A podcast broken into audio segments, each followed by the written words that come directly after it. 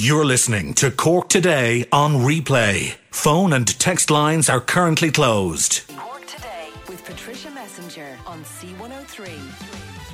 Cork's greatest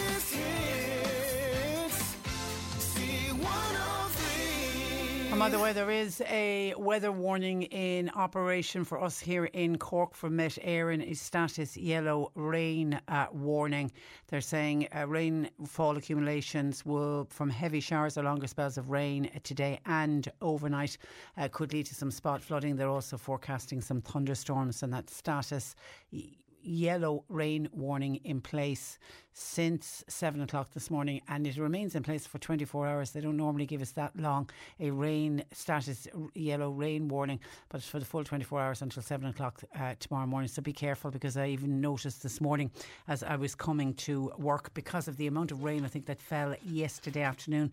There was some very very heavy downpours, and yesterday evening, and again some must have been more heavy downpours overnight. Some of the drains literally not able to take it, and I suppose at this time of the year when we're into autumn with the leaves falling off the trees, the drains can get blo- blocked up very, very quickly. And you, I could see in a very short little commute to work this morning, there was locks of water in some areas. So please be extremely careful.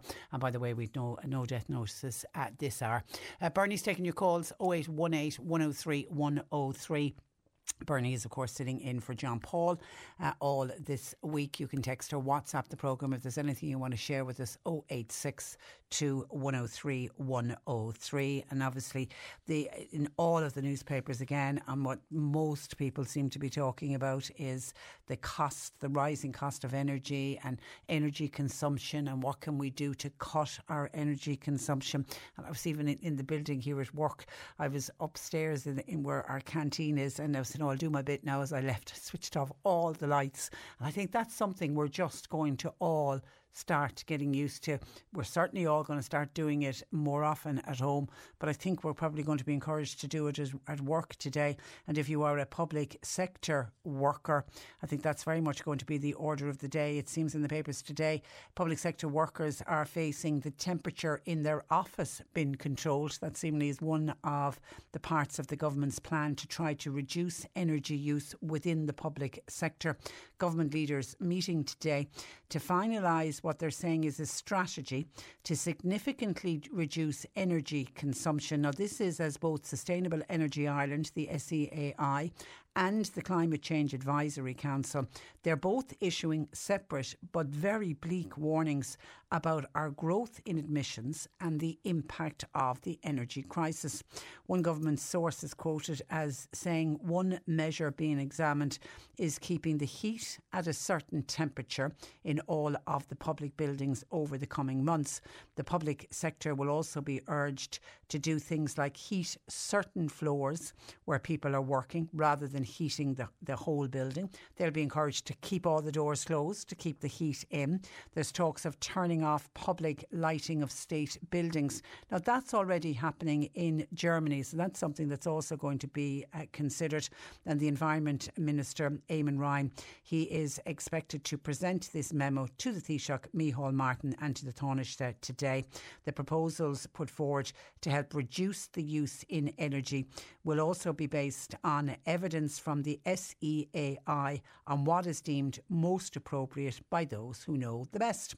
The source says the memo will likely have some suggestions and measures that will be taken by the public sector, similar to what has already been suggested in France and in Germany. So we're not the only country doing it, but in Ireland, it obviously is going to be more appropriate when it comes to heating over the next uh, few months. The coalition leaders meeting today, of course, that comes ahead of Eamon Ryan travelling to Brussels on Friday when all of EU energy uh, ministers they're all meeting because they're discussing the energy crisis because of course the, the energy crisis we are facing it's not just in this country it is right across Europe and indeed right across the world. But the SEAI this is on emissions and god we haven't spoken about emissions in quite some time.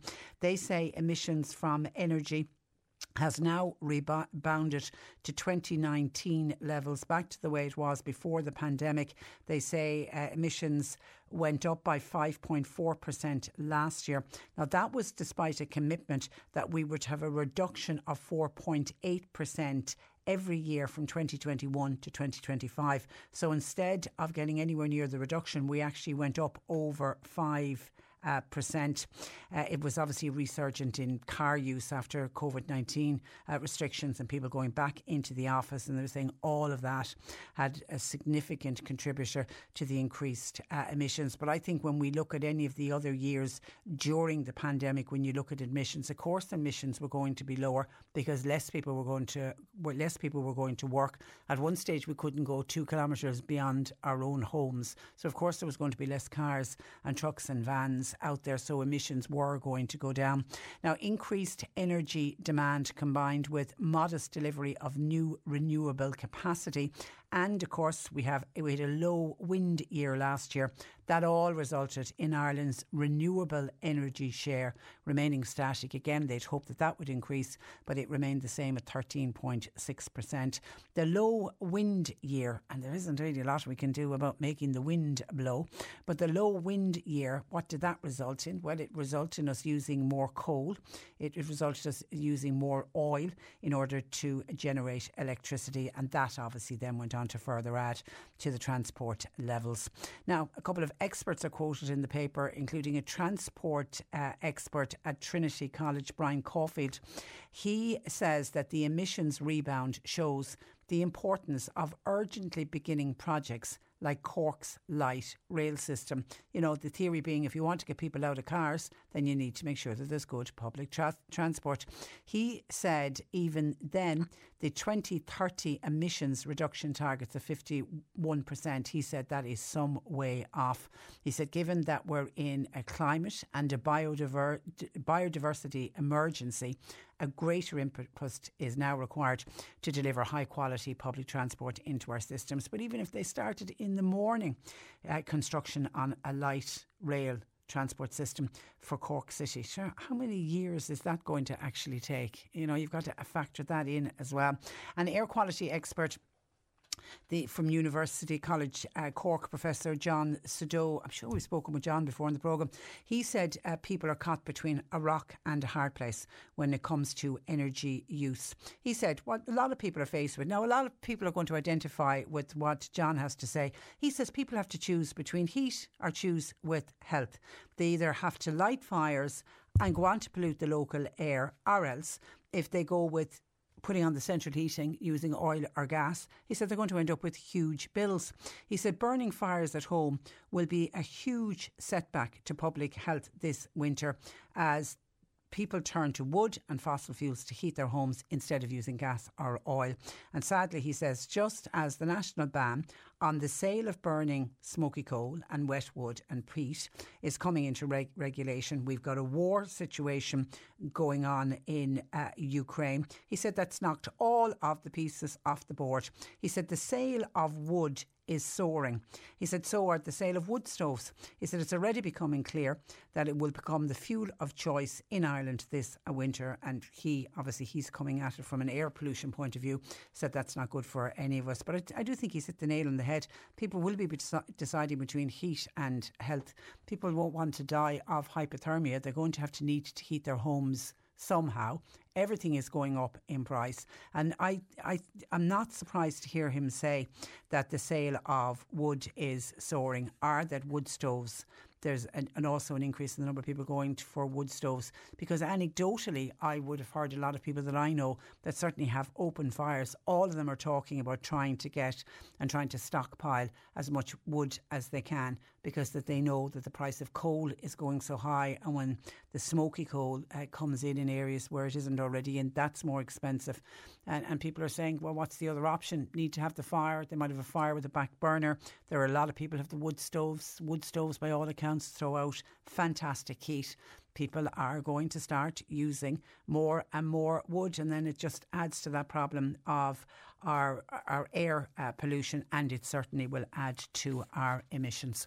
0818, it's like a perfect storm, is it not? 0818 103 103. Bernie's taking your calls. You can text, you can WhatsApp to 0862 103 103. Uh, Martin in West Cork, how many millimetres of rain is due to fall between now and 7am tomorrow morning, Patricia? I don't know. And I've checked in with Met Éireann. Well, I've checked in with their warnings for Cork, the statter yellow, yellow rain warning for Cork and Waterford. And they just say that the rainfall accumulation uh, will lead to spot flooding. So it doesn't say how many millimetres of rain will uh, fall. But if you're in West Cork, you'd be hoping for uh, a lot to fill up the reservoirs uh, more than anything because, of course, uh, we know that they're on water restrictions and a hosepipe ban seems a bit crazy, doesn't it? Even here, that there's a hosepipe ban in operation at the moment in uh, West Cork. And then when I mentioned about the drains, and I noticed the number of drains that were blocked on my way to work this morning, two people back to back texts coming in pointing out the same thing. Ross says lack of drain maintenance again. That's what's making roads dangerous and flooding a risk. And someone else says bring back the man with the shovel for the drains. There wouldn't be any blocked drains then, and that's signed by an ex councilman who knows what he is talking about. Thank you for that. Good to have you along. And John in North Cork. This is on energy and energy conservation and what the government are going to look at today for public sector workers. Are going to try and control the heat that's in the office, get people to all work on one floor, keep the doors closed to keep the heat in, turn off the lights on public buildings when there's no no one in there, and anything at all to conserve energy. John in North Cork is wondering what about the county boards that play matches under lights when we have an energy crisis? John is wondering, will that be looked at? 0818 103 103. Our lines are open.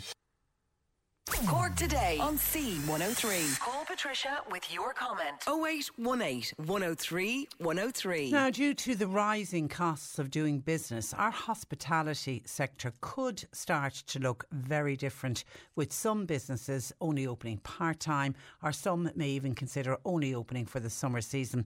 To chat about how hotels and pubs are getting on, I'm joined by Neil Grant of the Celtic Ross Hotel in Rosscarbery. But firstly, I'm joined from the Cork Vintners Federation by their chair, uh, Michael O'Donovan. Good morning to you, Michael. Good morning. And you're welcome. I saw a quote last week that across Cork alone, as many as 300 pubs could close or reduce their opening times this winter. What, what are you hearing directly from your members?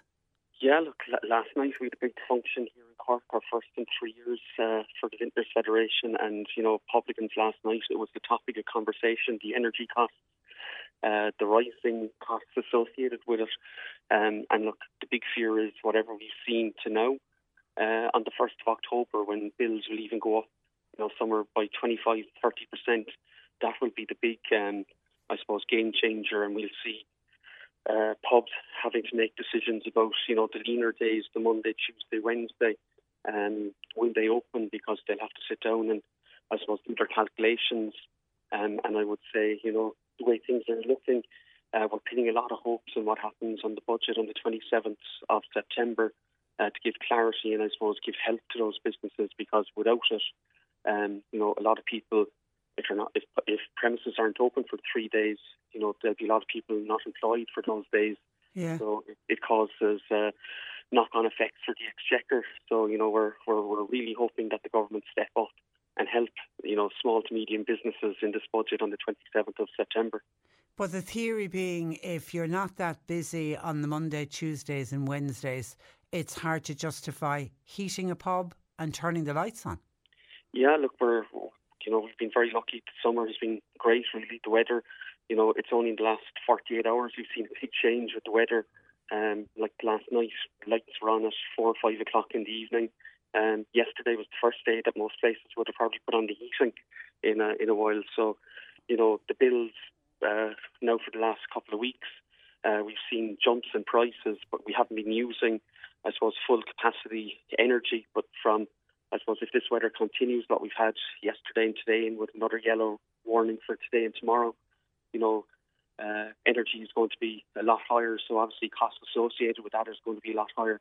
And if your turnover isn't increasing, you know, it doesn't take a, a rocket scientist. Yeah, yeah, because I've been seeing, I, I think every single day on the paper, I'm seeing someone in the hospitality sector uh, quoted eye watering bills for electricity and gas during July and August. I mean, literally eye watering bills.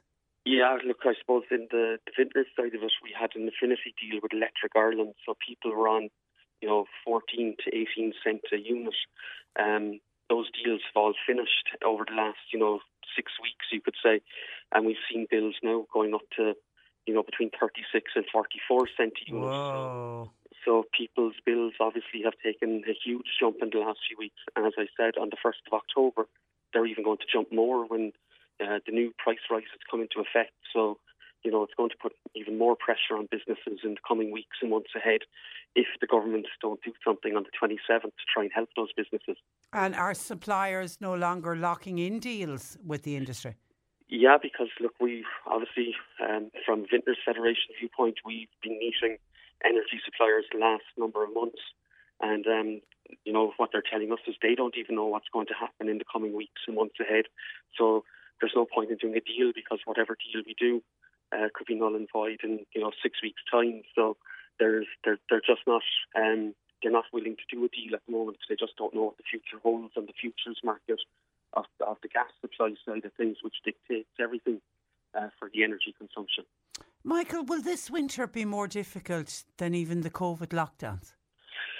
Well, where we're standing now, looking forward, absolutely, it looks like it's going to be a lot more challenging because, you know, when we were in COVID lockdown, all businesses were closed, they were asleep, you know, so that even though there was small bills coming in, um, there, it wasn't anything like what we're facing in the next number of weeks and months ahead. And I think it's the uncertainty that we don't know about because, you know, you can plan um, to have your, you know, whatever level of uh, energy consumption you have, but if it's a bad winter, you know, heating is on in, in hospitality for, you know, could be on 15, 16 hours of the day. So you just can't plan for what's going to come. And obviously, the associated costs with that are going to be a huge concern. Okay, it's worrying, worrying times ahead. I'm going to let you go because I'm watching the clock and I know you have a meeting at, at half past 10. So we appreciate you talking to us, uh, Michael. Thank you for that. And uh, thanks for joining us. Um, I'm now going to go to uh, Neil Grant, who is the General Manager of the Celtic Ross Hotel in Rosscarbery. Good morning to you, Neil. Morning. How Now, are you, Patricia? I, am very well, thank you. I actually mentioned you on air last week because I was talking about your tweet about your July electricity bill for the hotel, nearly two and a half times what it would have been in July of uh, 2019, pre the uh, the pand- uh, pan- pandemic. That's simply not sustainable, is it? No, it's not. Um, I think just to give a different perspective again, uh, 2021's electricity bill of 8,320 euro, uh, we actually used 3,300 odd units less this year than that year, and this year's bill is 18,262. So that that nearly 10,000 uh, increase year on year, if you just take it from last year, was actually in less consumption. So it wasn't that we we had let uh, let the run of ourselves go and we'd we'd been um, had a massive electricity consumption. Hence, that was part of the reason. So it's it's rather kind of sobering figures when you look at it.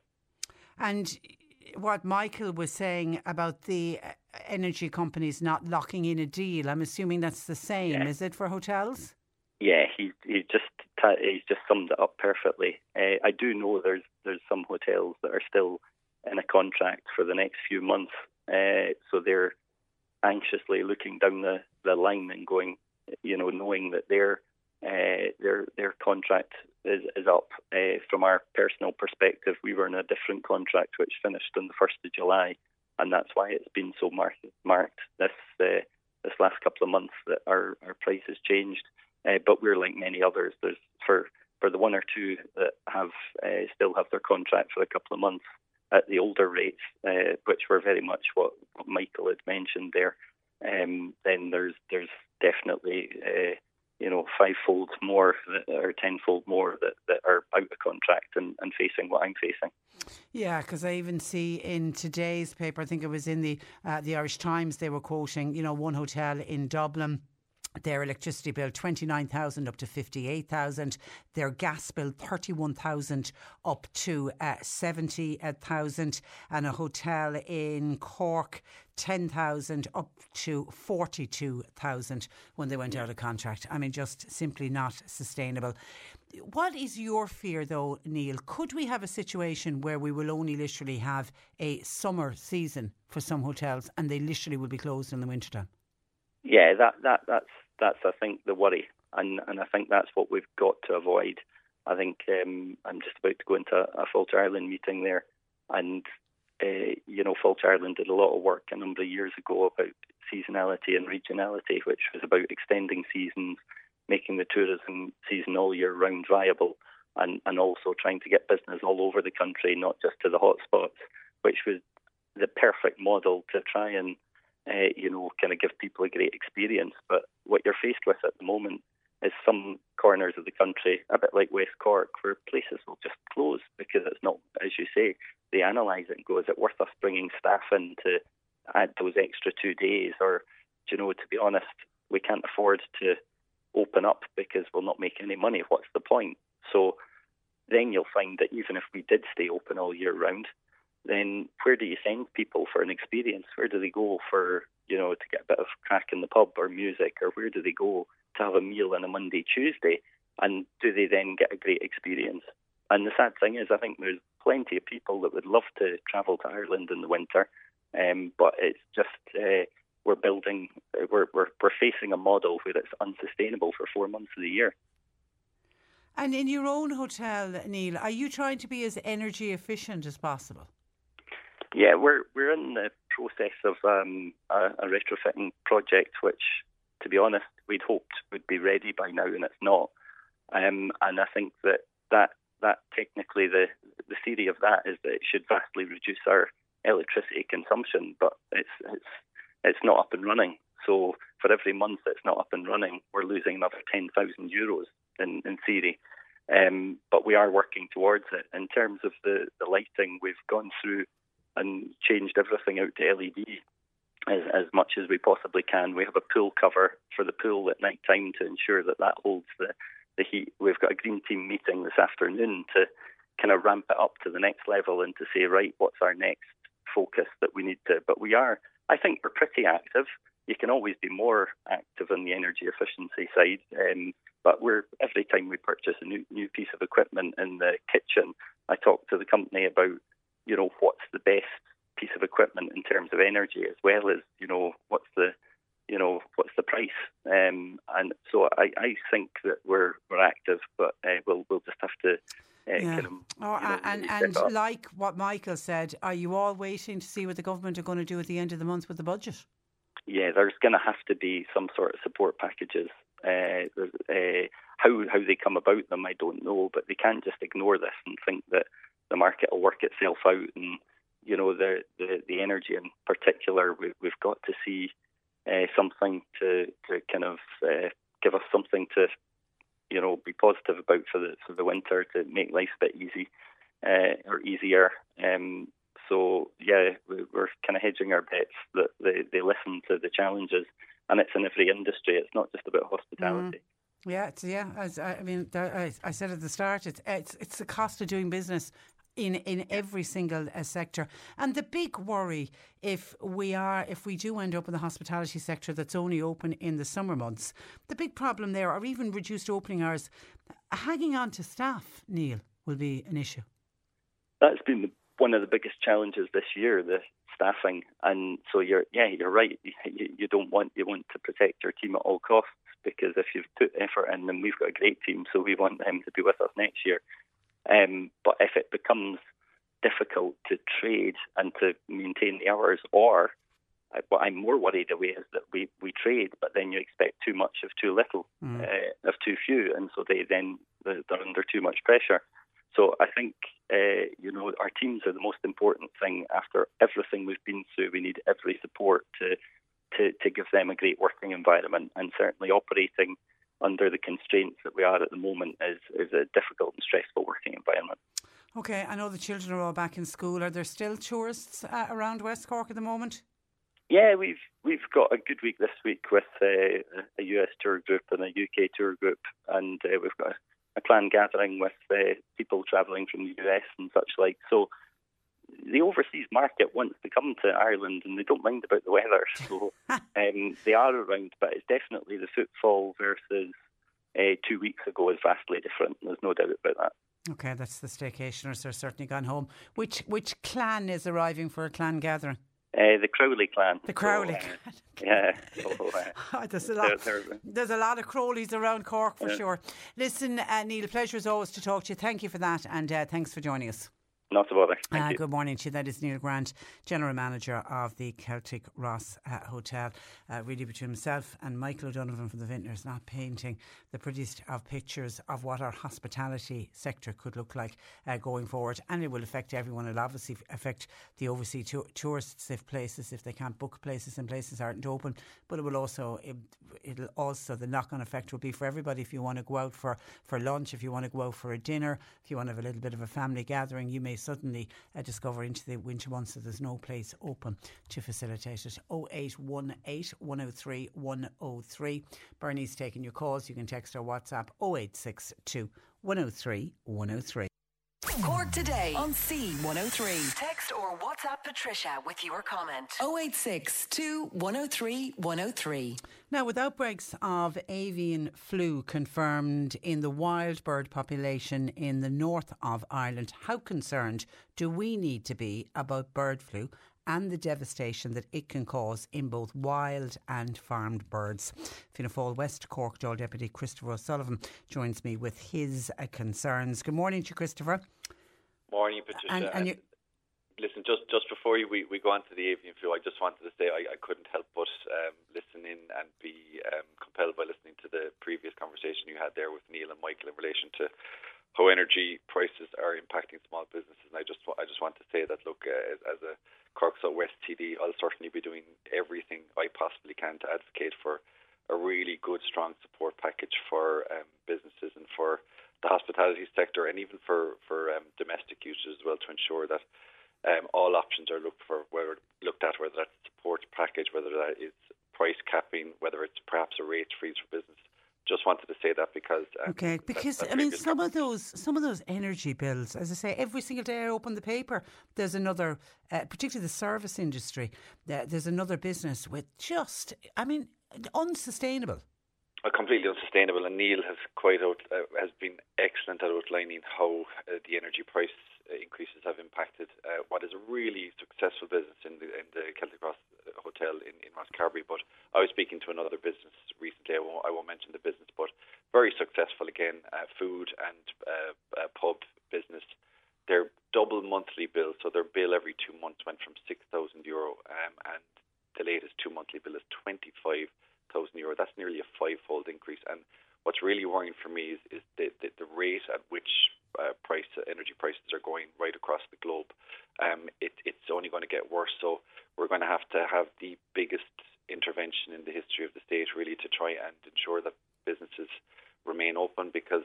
You know, they say that a reduction in demand uh, will uh, sort out the energy crisis. Well, we don't want that reduction in demand to come from business closing. So, I just wanted to, to, to say that, having Okay. listened to Neil and Michael there, Yeah, um, and it isn't uh, it isn't possible for businesses to pass on those increases No, to customers because they'll they'll go out of business that way.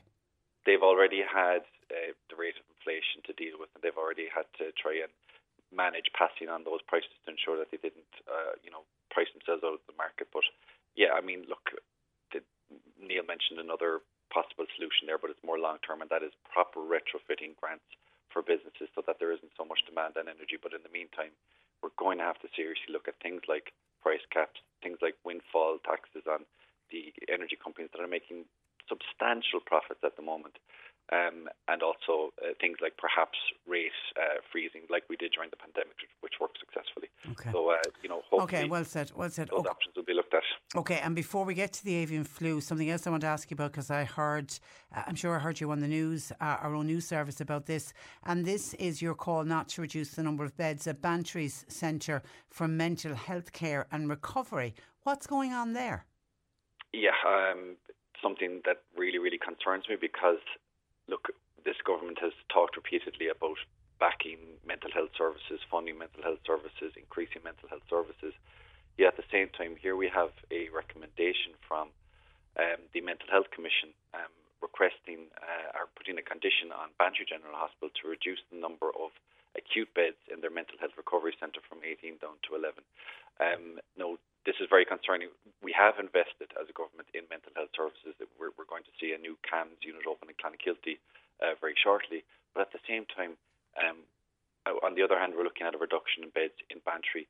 We know the importance of uh, proper proper mental health service. We know the importance of proper uh, mental health um, right throughout West Cork. There's a demand there. We're seeing an increased demand during the pandemic and post-pandemic, and it seems absolutely ludicrous that the Mental Health Commission would go around uh, uh would would would then go along and recommend a reduction in beds.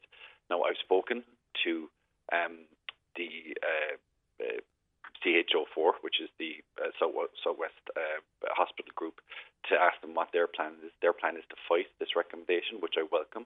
They're going to fight it to uh, try and ensure that they keep the 18 beds. My my understanding is they have already appealed this condition that has been put on by the mental health condition, um, and I would welcome that appeal, but I would welcome that they would fight it even further. They need to make changes, obviously, to the service there. There's an issue, I understand, according to the Mental Health Commission, with the communal space, that is, space within the unit uh, that the um, patients can use as a community area. Um, that isn't big enough um, and it isn't good enough according to the Mental Health Commission. And also the actual individual um, rooms themselves. In some instances, we're seeing there's might, might be three beds to a particular room. Um, what the Mental Health Commission is asking for is that anywhere where there's three beds, that it be reduced to two. Anywhere there's two beds, that it would be reduced to one. This seems to way that be the way that HIQA uh, and healthcare is going, which is absolutely fair enough, and that that means we need urgent investment in a in a proper purpose-built unit in Bantry. But in the meantime, uh, while that is happening, while that investment is happening, we cannot see. Yeah, build on, build Sorry. on. If you, if you need more space, uh, build on. And what what I, I often frustrates me when these reports come out and I accept that these reports are done, you know, to give the best service and in this case the best psychiatric service available. Do they speak with the residents? Do they speak with the patients who use these beds? I mean, we've been fighting for in East Cork with the the Owenacurra mental health uh, facility and the family members of the people who've been living there. You know, nobody talks to the people who use the service to say, well, you know, how bad has it been for you? And speaking to, and you absolutely hit the nail on the head there, there's not enough communication with the service users, with the families of the service users, but furthermore, uh, and people who know extremely well how these units work and how they best operate are the staff. And speaking to, it was actually a former staff a member who brought this to my attention uh, yesterday, and really, really alarmed me and really concerned me. They were not consulted with either. Staff haven't been consulted with. It seems to be these reports are done and uh, just a kind of a walkabout level. There's no proper inquisition or interviews done in order to get to the bottom of it. Look, if improvements need to be made, then absolutely CHO4, um, Bantry, um, uh, the, the unit there in Bantry, they need to make those improvements to ensure that patients get the best care possible. But what I also think was uh, that, that the Mental Health Commission failed to take into account, and this is always the situation with Bantry, Patricia, is the unique geographical yeah, nature absolutely. of, Bantry. 100%. I mean, it, it, it compounds, I would say, any mental health issue where someone from Castletownbere is having to go um, two hours or more up the road to, to Cork um, to, to, to receive treatment there when they could be much closer uh, to their area. So, um, look, again, the having spoken uh, to uh, very senior uh, people within the South West Hospital Group, they are going to fight this. They're going to appeal the recommendation of the Commission, but I will certainly do my part uh, from a, a, government point of view and to appeal to the minister to ensure that um, to, to, ensure that there's investment in this unit, that we don't reduce services, that we increase services, we invest and ensure that a proper mental health service is provided. Because God knows, Patricia, you've covered it so well on your show. Mental health is um, is an area where we really need to, to, to, step up our game in Ireland and in West Cork. Okay. Uh, and I want to ensure that we do that. Keep keep us updated on that. Now back to, to the bird uh, flu and, and the reason that you're um, we've invited you to join us on the programme. I saw a video that you put up online of a, of a gannet that was in distress on Inchydoney Beach. Talk to me about that and what you actually saw. Yeah, so look, uh, on Sundays for a bit of a break from politics, Patricia. It's no secret that I go and uh, immerse myself in wildlife. So I was in the Inchydoney area, which is very close to, to where I live, um, and you know, scanning the estuary there, which can be fantastic for for wild birds and for bird spotting. Um, and I know that this gannet really where it shouldn't be. Uh, gannets are very much a pelagic bird, which means they specialise being out at sea fishing. I mean, they're one of the most iconic species that we have here in Ireland. You can they they do this eh, what they call an inverted crucifix, where they dive deep into the water for fish.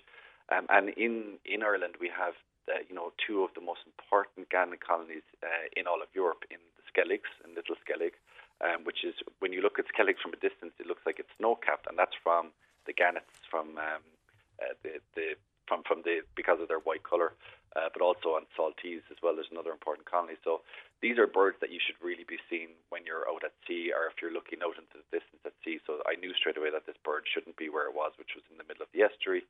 And then what was really heartbreaking and incredibly hard to watch is that I, as I was observing this bird, bird um, it was trying its best to take off, but it would fly maybe 10 meters or so and then it would crash land. Um, and it looked completely disorientated. It looked uh, lethargic and these are two of the classic signs um, of bird flu. So, uh, you know, I, I, I took to Twitter and, and posted this because I feel, um, and, and thankfully your show is, is beginning to do this, I feel there needs to be a, a public awareness campaign about avian flu, the fact that it is now here in Ireland. It has decimated wild bird populations, uh, unfortunately, in, in the UK, over in the UK, particularly seabirds. And the reason it impacts seabirds more is that seabirds tend to um, breed in large colonies on, uh, on uh, things like rocks and on cliff edges, so it it, it, it spreads rapidly uh, through them. So, you know, and, and, and the concerning thing then from a, a food production point of view is that this also impacts um, poultry farming and uh, those who are rearing uh, uh, poultry. So this, you know, we really need to take this seriously. We need to follow the advice that's out there and try to do everything we can to ensure that the spread of this really shocking um, avian flu is, is stemmed as much as we can. And there has been cases confirmed in Kerry. There has been cases confirmed in Kerry, um, and you know, th- there's officially been cases confirmed. But speaking to the, the, the network of birders and bird watchers out there and, and wildlife enthusiasts, um, it, it seems that it, it's it's worse than at first thought. Um, in the Little Skellig colony, there seems to be uh, quite a few uh, cases, but you know it has been confirmed in wild birds um, uh, through, throughout Ireland. So it is spreading. And, you know, in recent weeks in particular, we're seeing a spate and an increase of people who are taking pictures of moribund or um, dead or dying uh, gannets in particular, but other seabirds as well that have uh, either washed up ashore or, or in places where they shouldn't be and behaving uh, like they shouldn't be behaving, uh, where they're disorientated and lethargic and dizzy. Um, and uh, you know, so it, it there's absolutely no doubt about it, Patricia. Avian flu is here. It's in ah. Ireland. And, and, and, and the, the advice is, is to report it if you do come across a dead or a dying bird. And also the advice is don't touch it. Yeah, don't touch it because for obvious reasons, t- touching it will um, potentially uh, lead to a potential spread and it could lead to it being brought back to perhaps poultry farms or even onto other uh, wild birds. So there's a reporting mechanism there. Uh, there's a, a hotline, uh, which I think is probably the best way to report it. And, and that hotline for, for listeners who are taking note, it's 01607 2512. That's 01607 2512. Um, and there's also an avian check app on the Department of Agriculture website, and that's very simply if you Google avian check. That's another method of of um, of uh, reporting. But like what I'm calling for from government, and I was speaking to Malcolm Noonan, who's the minister responsible for, NPWS, National Parks and Wildlife Service, is that we just need to take this more seriously. It's only now that it's starting to, I suppose, garner some attention. Um, we we need to do everything possible from number one, protecting our wild bird species. I mean, as I said, gannets, puffins. These are some of the most iconic species that we associate with Ireland. That we protect them, but also you have the, the poultry farms as well, which uh, we know are are big employers and are, are important to our food sector. So there's a, there's a lot of reasons that we need to sit up and take note of, of, of this disease, and we just do not want to see a situation like has happened in in the in the UK. I mean, it's a bit more difficult because you're talking about flying, migrating birds. It's it's, it's not something that's easy to, to stem from that point of view. But we have we have a history here in Ireland of very successfully stopping the spread of these diseases. For example, I think the late Joe Walsh was very famous for how he dealt with uh, foot and mouth um, and, and measures he put in place. I think we need a similar type of um, measures here. Okay, because it would absolutely it could it could devastate, couldn't it, food producers and, and farmers? Yeah, food. Like I mean, there, there, there's the whole wildlife and wild bird aspect, which I know is close to a lot of people's heart. But um, with, we have quite an important poultry sector here, particularly in, in, in West Cork. We had eggs, uh, chicken rearing, um, you know, uh, even some of our uh, very well known cottage industries that uh, specialise in, in duck and smoked duck, etc., like that. It's it's something that we really, really need to be cognizant of and be careful of to ensure that uh, that it doesn't have a devastating effect on, on industry either. So there's, you know, it, ironically, I guess that's where it, it whole stemmed from originally. It, it, it was in um, domesticated and uh, poultry farms uh, across Europe. I think it came from from Asia. That's how it spread. Unfortunately, know, that's having an impact on wild bird species, which is really, really sad and unfortunate. But we don't want to end up in a situation where we not only lose our wild bird population, particularly seabirds and those birds that uh, nest in, in colonies, but also um, the domestic uh, and the, the poultry sector as well. It's very important that we protect that. Okay, all right. Listen, we leave it there, Christopher. Thank you for thanks, that. Patricia. And uh, thanks uh, for joining us on the line. That is uh, Fianna Fáil Dáil Deputy for West Cork, uh, Christopher O'Sullivan. 0818 103 103. Bernie is taking your calls. And from Charleville actually was on to the programme to say that the I mentioned this meeting that was going to be held last night in Charleville and said it was very well attended. This was the meeting about the lack of early buses leaving Charleville to go to Cork Tralee and to Limerick, obviously for students to get students to and from college. And we know the with the accommodation crisis, more and more students this year, I think, than any other year for third level are going to be uh, commuting. And Anne was on to say good attendance and they've set up a forum to try to lobby for better services for the town. If somebody from that forum wants to speak to us, uh, we'd be only too happy to facilitate a chat. But thank you to Anna. Good to know that it was well attended. Uh, going to check some WhatsApps. Welcome to 0862 103 103. Let's take a break and we are going to news at 11. Uh, we will have a piece just giving some warnings to people who pay for their electricity or gas with prepaid meters. We'll be looking at that in the next hour. Now, some of your calls and comments are coming in. Let's see if we can offer advice to some of our listeners. Firstly, a lady from the West Cork area was on to us earlier was wondering if there was any update on the compensation that's going to be paid out to residents of mother and baby homes, the survivors of mother and baby homes. Remember, this was announced uh, last year and it was promised that it would begin this year. And here we are, we're into the ninth month of this year and there has been no mention of it. I know I've been trying to keep a close eye on this uh, as well. I can't understand really what the delays are because it's very clear cut and they've set out a kind of a sliding scale of compensation depending on how long uh, a woman would have spent in the mother and uh, baby home.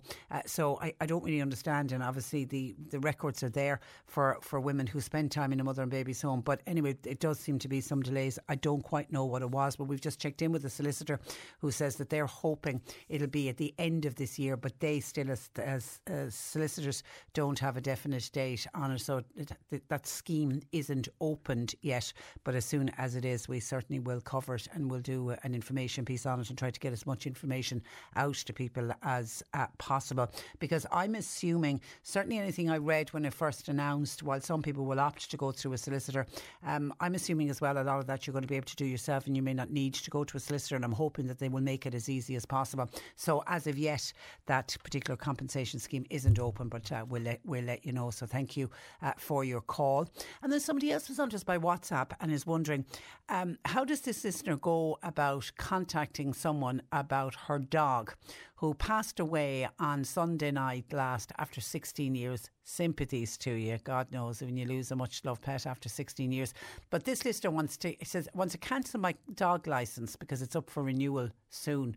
Now, I would have always assumed that if your dog passes away, dog license then runs out, that when the renewal comes in, you just put the renewal into the bin because you don't need to renew your dog license because your dog has uh, passed away. But I, are you meant to contact the licensing? I mean, the dog licenses are issued from the local authority. So if you're in the city, be Cork City Council. If you're in the county, it would be Cork County uh, Council. So, does anybody know what you're meant to do? Is there a legal requirement there is a legal requirement to have a dog license, but when the dog passes away, is there a requirement to contact the local authority and what where do you contact? How do you contact them? Is there a, a, particular department that this listener needs to get onto? So if anybody can help us with that, if your dog passed away, what happened when the dog license came up for renewal? I just thought you would ignore it and go, well, I don't need that dog license because my poor beloved Fido has passed away. If anybody has advice there uh, 0818 103 103. John Paul taking the calls. And then Dan from Blarney, apologies, Dan, we didn't get around to this uh, yesterday. That This came into us by email uh, yesterday. And this is to do with applying for the renewal of a public services card. And of course, public services card, if you're entitled to free travel, your public services card becomes your free travel pass. And Dan said, applying online to renew one of these public services cards is a complete nightmare, with photographs taken by professionals being rejected, telling people you shouldn't be wearing glasses, your eyes are shut, your mouth is open, when none of this is true. Similar photographs were submitted to the Passport Office renewal and they were readily accepted, but not accepted for the public services uh, card. While whoever programmed the welfare site needs to take a look at it, they may think it's funny, but it's not. Old age pensioners from the Cork City suburbs are obliged to make an appointment at the welfare office, now moved from Clark Bridge, with very few aware of that to get their free travel pass renewed. What has happened to our society? So when that came in yesterday, I spent some time yesterday afternoon taking a look online on renewing public services cards. And the first thing that came up when I went onto the website was existing public services cards which are out of date and many of them have gone out of date because of COVID. They say on their website that they do remain valid for the purposes of collecting your social welfare payment, payments and, where applicable, free travel public services cards that are out of date will continue to be honoured by the National Transport Authority. So no one's going to kick, get kicked off the bus or the train once you have your public services card, even if it is out of date.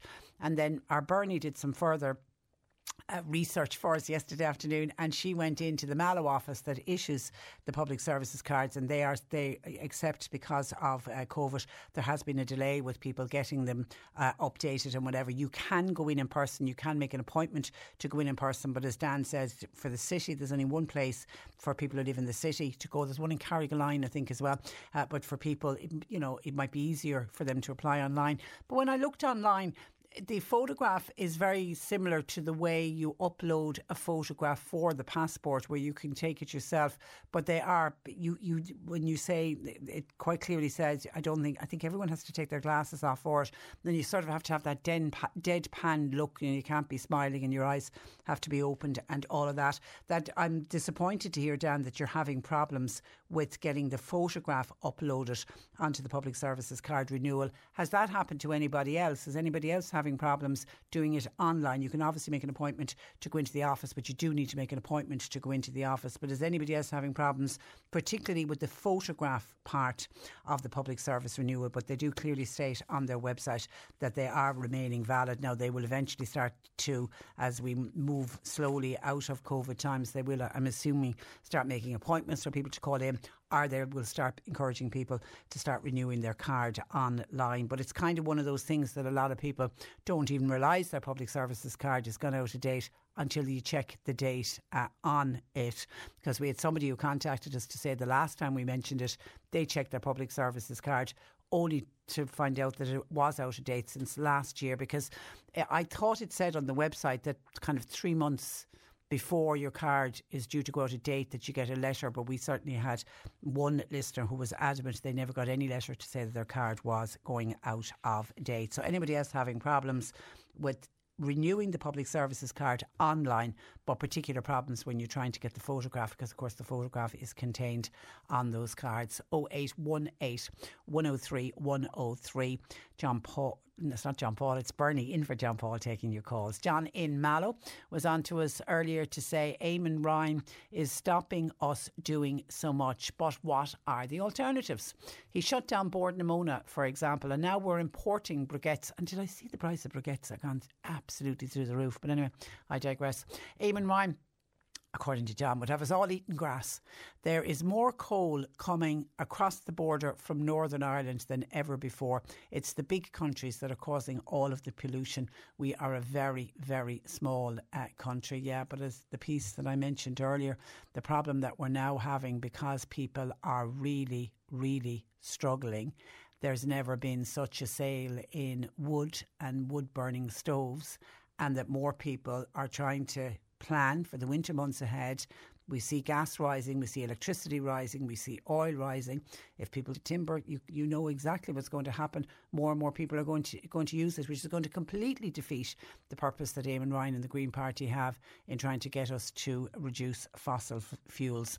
And I mentioned that Eamon Ryan will be heading to Europe on Friday, isn't it? It's the meeting of all of the energy ministers that's taking place on Friday, and all of the EU energy, energy ministers are meeting in what is an emergency meeting, and they're trying to consider options to rein in the rising uh, prices, which could include a cap on gas prices, because of course it's not just us here in Ireland; it's right across Europe and indeed around the world.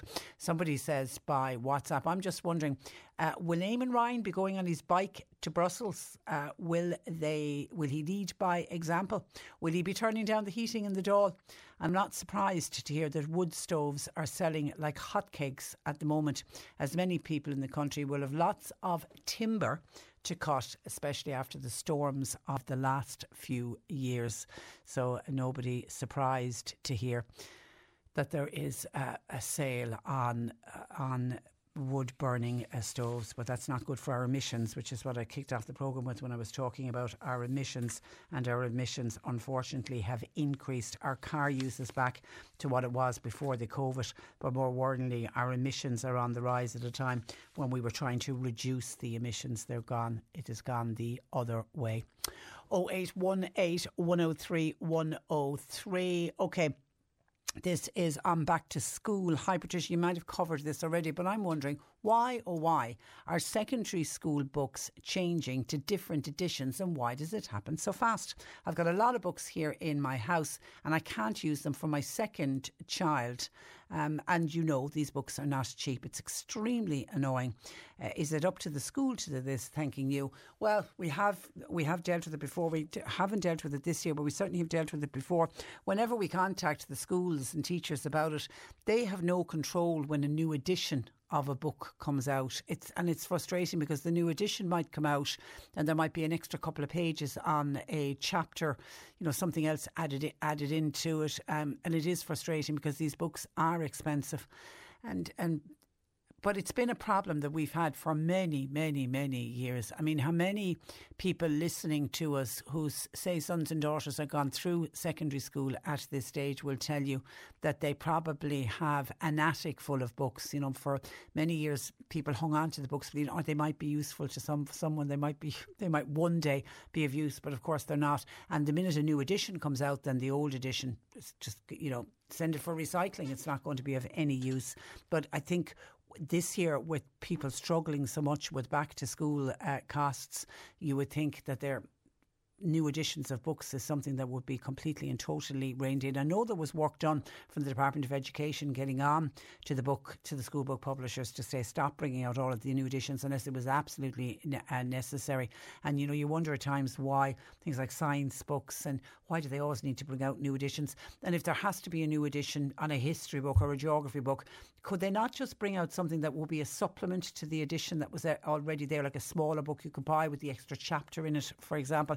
And I remember last week when we spoke with, and we got so much positive reaction to it, Noreen Buckley, that wonderful principal at Mill Street National School, and she was talking to us about energy costs uh, for schools, etc. But she touched on, you know, what they're trying to do to help out their parents. Now, they do have they're one of the schools, thankfully, that has the book rental uh, scheme. But she was saying things like the workbooks. They made a conscious decision, the teachers themselves, not to use workbooks, and they've gone back to the old-fashioned ways of using the copybooks, which then got me thinking: do, do many schools are many schools still using the workbooks? This would be children now in primary school because they are such a waste. Because once the workbook is used once, that then has to go straight into the bin. And if you have a child coming up, you know, the year after that, you'd ha- you're certainly going to have to buy a new workbook for that uh, child. And listen, we were raised without workbooks and we used the copybooks. And do you remember the copybooks? I don't even know if you can still buy them, where you learnt your your your penmanship, where you learn to do your joint up writing, where they where they blue and red the lines, and you're to you to put your letters in between the lines, and then move up to the taller line, and then you learn your joint up writing, and you felt so grown up when you were able to do joint up uh, writing. Why can't we go back uh, to that? We're not the worst writers in the world by not having to have uh, workbooks, and I know workbooks are not just about learning to write; they're for other subjects as well. But I don't know how many are still using workbooks. Oh eight one 088 103 103. Bernie's taking your calls. You can text, you can WhatsApp 0862 103 103. C103 Jobs. Ward personnel, they're recruiting all types of carpenters. It's for the Cork region 021 2339 Full and part time bus drivers. D are a D1 driving licence required. It's for Mackie coaches and they're based in Dungourney 021 466 8334. Traffic management operatives are required for the North Cork area. Now it's for loading and unloading equipment. They're also operating a stop and go system, traffic diversions, etc. You can phone or you can send a message to 083 0208471. And full time general operators are wanted for construction work in the Cork area 022 57629. You'll find all the details, some more job opportunities by going online now. Just go to c103.ie forward slash jobs for more. This is C103. You're listening to Cork Today on replay. Phone and text lines are currently closed. Cork today on C103. Call Patricia with your comment. 0818 103 103. Now, while some families who struggle financially opt to install a prepay meter to pay for their gas and our electricity, they thus avoid a large bill coming in every two months. There are now concerns that some people could effectively self disconnect themselves if they don't keep their meter topped up. Sharing the concerns of the Society of St Vincent de Paul, I'm joined by Izzy Petrie, who is Research and Policy Officer uh, with Vincent de Paul. Good morning to you, Izzy. Morning. Uh, you're welcome to the programme. I- is that literally what happens if you don't top up the meter? Do the lights simply go out? Yep. So what happens is, as you described, people um, who simply, you know, don't have money to put more money into the meter are effectively disconnected. And while there are some um, emergency credit measures, um, effectively what that means is if you don't have uh, money to top up for the rest of the week, uh, you know, you are effectively disconnected from your supply. And this is something that we would have definitely supported people seeing happening um, before the energy price crisis that we're currently going through. But it it is something that we're seeing more and more, and uh, it's definitely going to going to um, affect people this winter. And are you hearing from people who are using these meters telling you that their top ups don't go as far as they did, say, this time last year? Yeah, that's what we're hearing. So, whereas people previously um, might have been able to get through the week with a 30 euro top up, that's going up to you know 60 euros. Um, and obviously, we're we're in the bit of the year, we're in the summer where people are using less um, gas and less electricity. You know, there's still those those needs that we all have every day. There's still the hot water, keeping the lights on, but obviously as we kind of get into winter now, uh, people's kind of power needs are going to go up, and they will be feeling that more strongly uh, through the through the winter. Yeah, and these are people, Izzy, on fixed incomes. You know, they have the set amount of money coming in every week. They allocate so much that goes into the meter. Suddenly, they're going to have to more than double what went into the meter. Mm-hmm.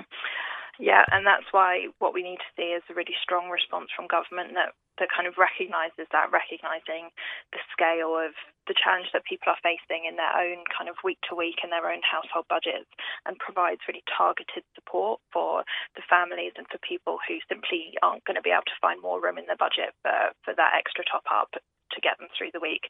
And so what we need to see is that recognised through increases in the fuel allowance, through increases in core social welfare rates, and through making sure payments like the fuel allowance get to all the households that need it.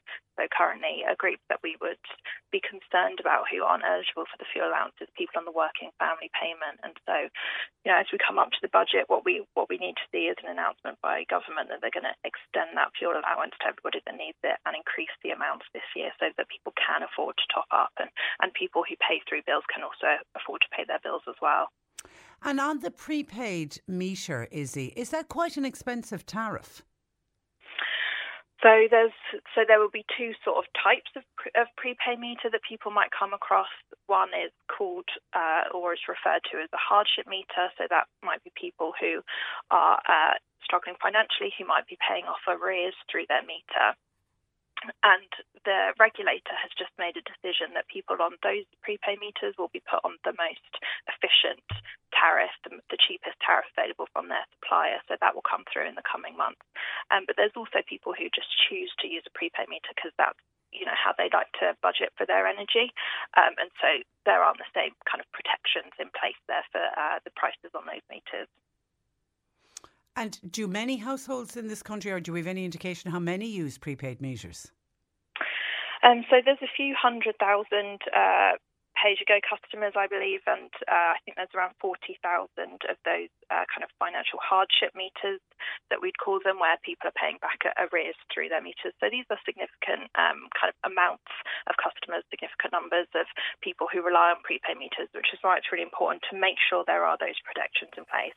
And as as well as those measures from government, we'd also like to see suppliers reaching out to their prepaid customers and saying, look, if you're struggling to top up, if you are getting to a point where you've got no money in the meter halfway through the week, get in touch with us and we'll we'll see what we can do. We'll point you in the direction of the supports, you know, like MABS, like the social welfare office, like ourselves. And so so prepaid customers also know that they can get in touch with supports as well. Uh, you mentioned the the Commission for the Regulation of uh, Utilities, the CRU, and they did this week publish what they said are 15 new consumer protection measures. One of them being there, the hardship one uh, would be would go on on the cheapest tariff. Did they go far enough? Was there more that they, they, could have done? I mean, I'm, I'm particularly thinking of the people on the prepaid ones who run out of power and then might be a couple of hours, might be a day or two without power. I mean, surely the utility companies would be aware of they, that you know that they'd have the knowledge of knowing who is without power for a period of time. Yeah, and you know there is there is I suppose data behind the scenes there, and we and one of the things we would like to do is the regulator work with suppliers to make sure that they're monitoring that data and kind of proactively reaching out to customers who are kind of using a lot less energy than usual or or cutting off entirely, as you say, and reaching out to them to make sure that you know, they're signposting them towards help. They're offering help from the supplier. So that is something we want to see from the regulator working with suppliers as well. And for people who do pay their bills uh, every two months and people absolutely dreading what those bills are going to be like in the winter months, there's also a moratorium on disconnections for the winter months now, isn't there? It's gone from one month to three months. Yep, so that's the sort of Christmas disconnection moratorium. So that's that's increased, as you say, over that Christmas period, up to a few months. Um, and then there's also uh, a wider moratorium for customers who are registered on the vulnerable um, customer register. Um, so that's increased as well. But so that's for people who are particularly vulnerable to disconnection during the winter months due to age or for health reasons. And for that vulnerable um, service register, people need to contact their supplier and sign up to it proactively. Okay, only yesterday I spoke with one of our local uh, food bank uh, coordinators, you know, and she was just talking about the huge rise in new families coming to uh, to them for, for help with with food. Um, like one of the points she made was a lot of families, particularly ones that are really struggling and fixed income and low income families, with the rising cost in energy and people desperate to keep the lights uh, on, people are saving by not spending on food. Yeah, that that's true, and that is something that um, that we also see at SVP is that when people do have that limited amount of money to spend in the week, it comes down to these really difficult choices between okay, so if I'm going to put money on the prepay meter, I'm going to have to cut back on food. I'm going to have to cut back on you know the quality of food that I buy. Um, so people are left with these choices um, where you know you get to the end of the week and and and choice has to be made, and that's the kind of situation that we need to avoid getting worse. We need to avoid putting people in that position over the winter, which is why we need to see the announcements from government in the budget at the end of this month that um, social welfare rates are going to be increased to meet the cost of living. The fuel allowance is going to be increased to reach all those who need it, so that people aren't faced between that choice between um, the food or having you know enough energy to have hot water and have a shower and things like that. God, uh, Izzy, but there's so much hinging on this budget at the end of the month, isn't it? I was, I, mean, I was only talking earlier with businesses. I mean, they're desperately, some businesses hanging on by their fingernails, waiting for that budget. Uh, is there going to be enough help available? Well, we, we really hope so, and we, we do hope there is a recognition in that government of the scale of support that households need. They need to be able to keep up with the cost of living and the, and the increases we've seen across energy, but also across the increasing price of food, the increasing price of transport. So we need to see that recognition in, in the budget and the targeted support to households and families who just otherwise aren't going to be able to find that, that money to meet to keep up with the cost of living. Yeah, I mean, here's a, a, a texter, a listener listening to you. Uh, Izzy saying, Hi, Patricia. I know exactly how people feel. I have everything electric in my house. I'm absolutely dreading the winter as it is. We are struggling to put food on the table. I've often ended up eating nothing, or else I'll just eat what the kids their leftovers. Uh, if the electricity goes up any more, uh, we'll simply just be putting on extra clothes to try to keep ourselves warm because we certainly won't be able to put on the heaters. I am a carer, uh, full time carer with a child with a disability. That's the reality, isn't it, Izzy, for a lot of people? Yeah, it is, and you know it's difficult to hear that, and that's the sort of thing that, um, the sort of situation where our members are supporting people at SVP too. And I would just say to to people to try and access the support that's out there to get in touch with their supplier to see if you are eligible for that vulnerable services register, to get in touch with MABS, to get in touch with the social welfare office, to your local SVP conference and, and try and get the support that is out there. Yeah, there certainly is uh, support available, and I know yourselves at uh, SVP. Uh, it was really, it was only yesterday. Your helpline calls are up by about twenty percent at this at this time of the year. Yeah, so our, our numbers are up around 20 percent for the year, and winters, you know, it would it would usually be our busiest time. So it, it's already been a busy year, and uh, yeah, it will be a busy winter as well. Yeah, donate if you can, please, to VDP because you do fantastic work. Listen, uh, Izzy, we leave it there. Thank you for that, and thank you for joining us on the programme. Thanks very much. Good morning to you. That is Izzy Petrie, Research and Policy Officer with the Society of St Vincent de Paul. 0818 103 103. Bernie's taking your calls. Text WhatsApp to 0862 103 103. Cork today on C103. Text or WhatsApp Patricia with your comment. 086 103 103. Now, Cork Kerry Community Healthcare has partnered with Mallow Chamber, Cork County Council, Sea Change, and Shine to present Together at the Castle.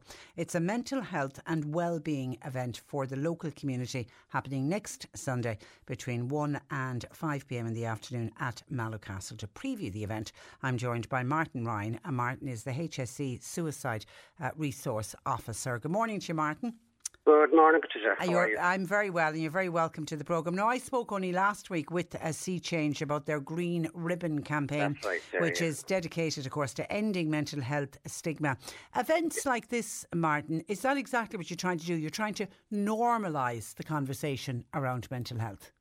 Well, yeah, I suppose you know, I'm currently at the, the Hibernian Hotel where we're actually launching the Green Ribbon campaign at the moment, and I suppose we, we felt that certainly that together at the castle is is a great example, Patricia, of community coming together really to support the concept around mental health, and that because every time we think about mental health, we always think about you know illness and you know differences in that sense, but we should also uh, promote the idea of recovery and hope as well at the same time. You know, so that's the idea of it really. And uh, many people are slow to admit that they, they or indeed one of their family members is struggling with uh, mental health. But uh, am I right to think the younger generation seem to be getting better about opening up? Well, yeah, I mean, I, I suppose, you know, when we go from generation to generation, there's that sense of being okay with talking about different issues around mental health, for instance. Um, and I agree with you, young people are beginning to be a bit more freer around that.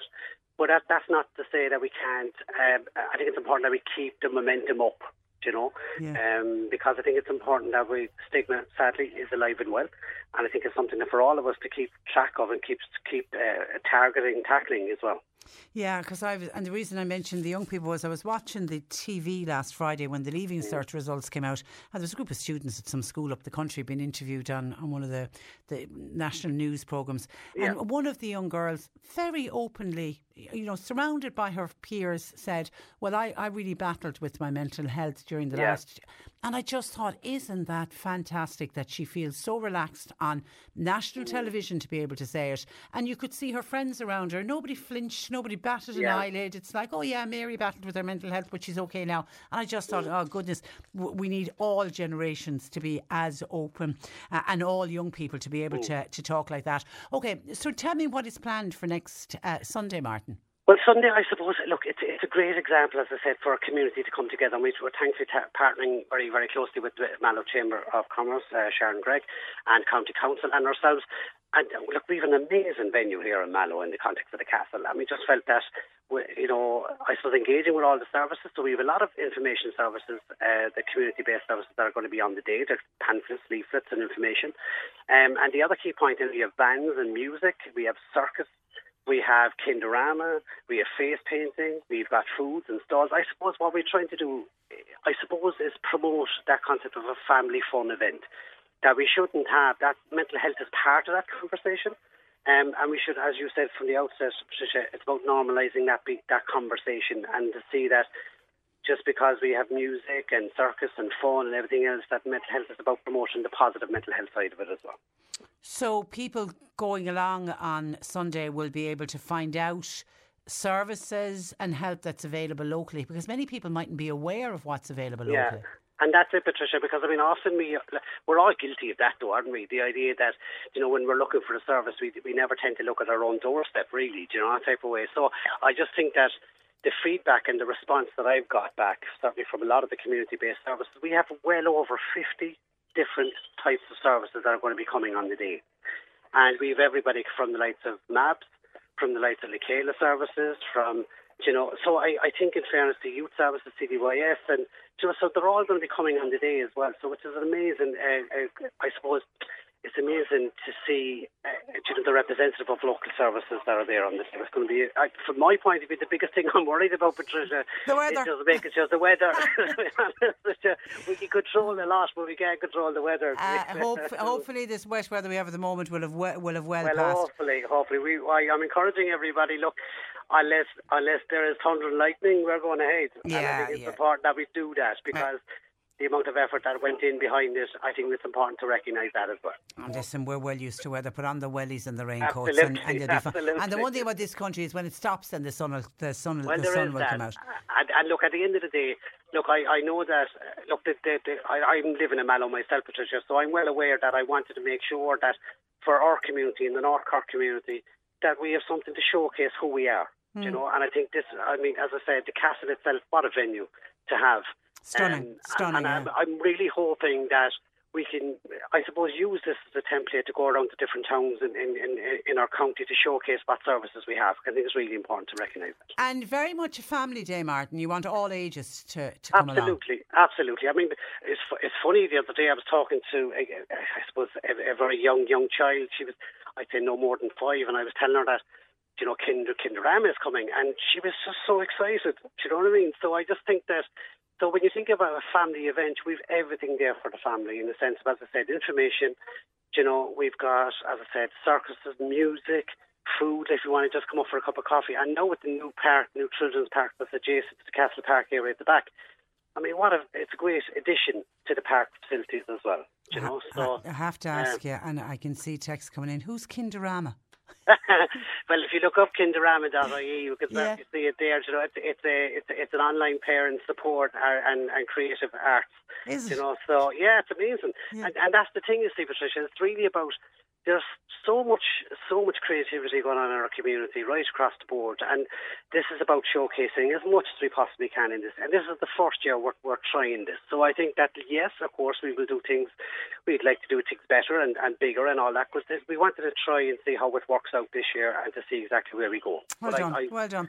I really want to just acknowledge, and I think it's important that I do this, that acknowledge the local businesses and the Mallow Chamber, and for the county council to come on board with us. It, it's it's fantastic to have that partnership on, on, on board as well. Because the real message uh, when it comes to mental health and people struggling with mental health, Martin, the real message is help is available and recovery is possible. Absolutely. And, and you know, look, I often say to people when I speak, whether it be on radio, print, or otherwise, the hardest thing to do in our lives is to reach out and ask for help, particularly when we're vulnerable.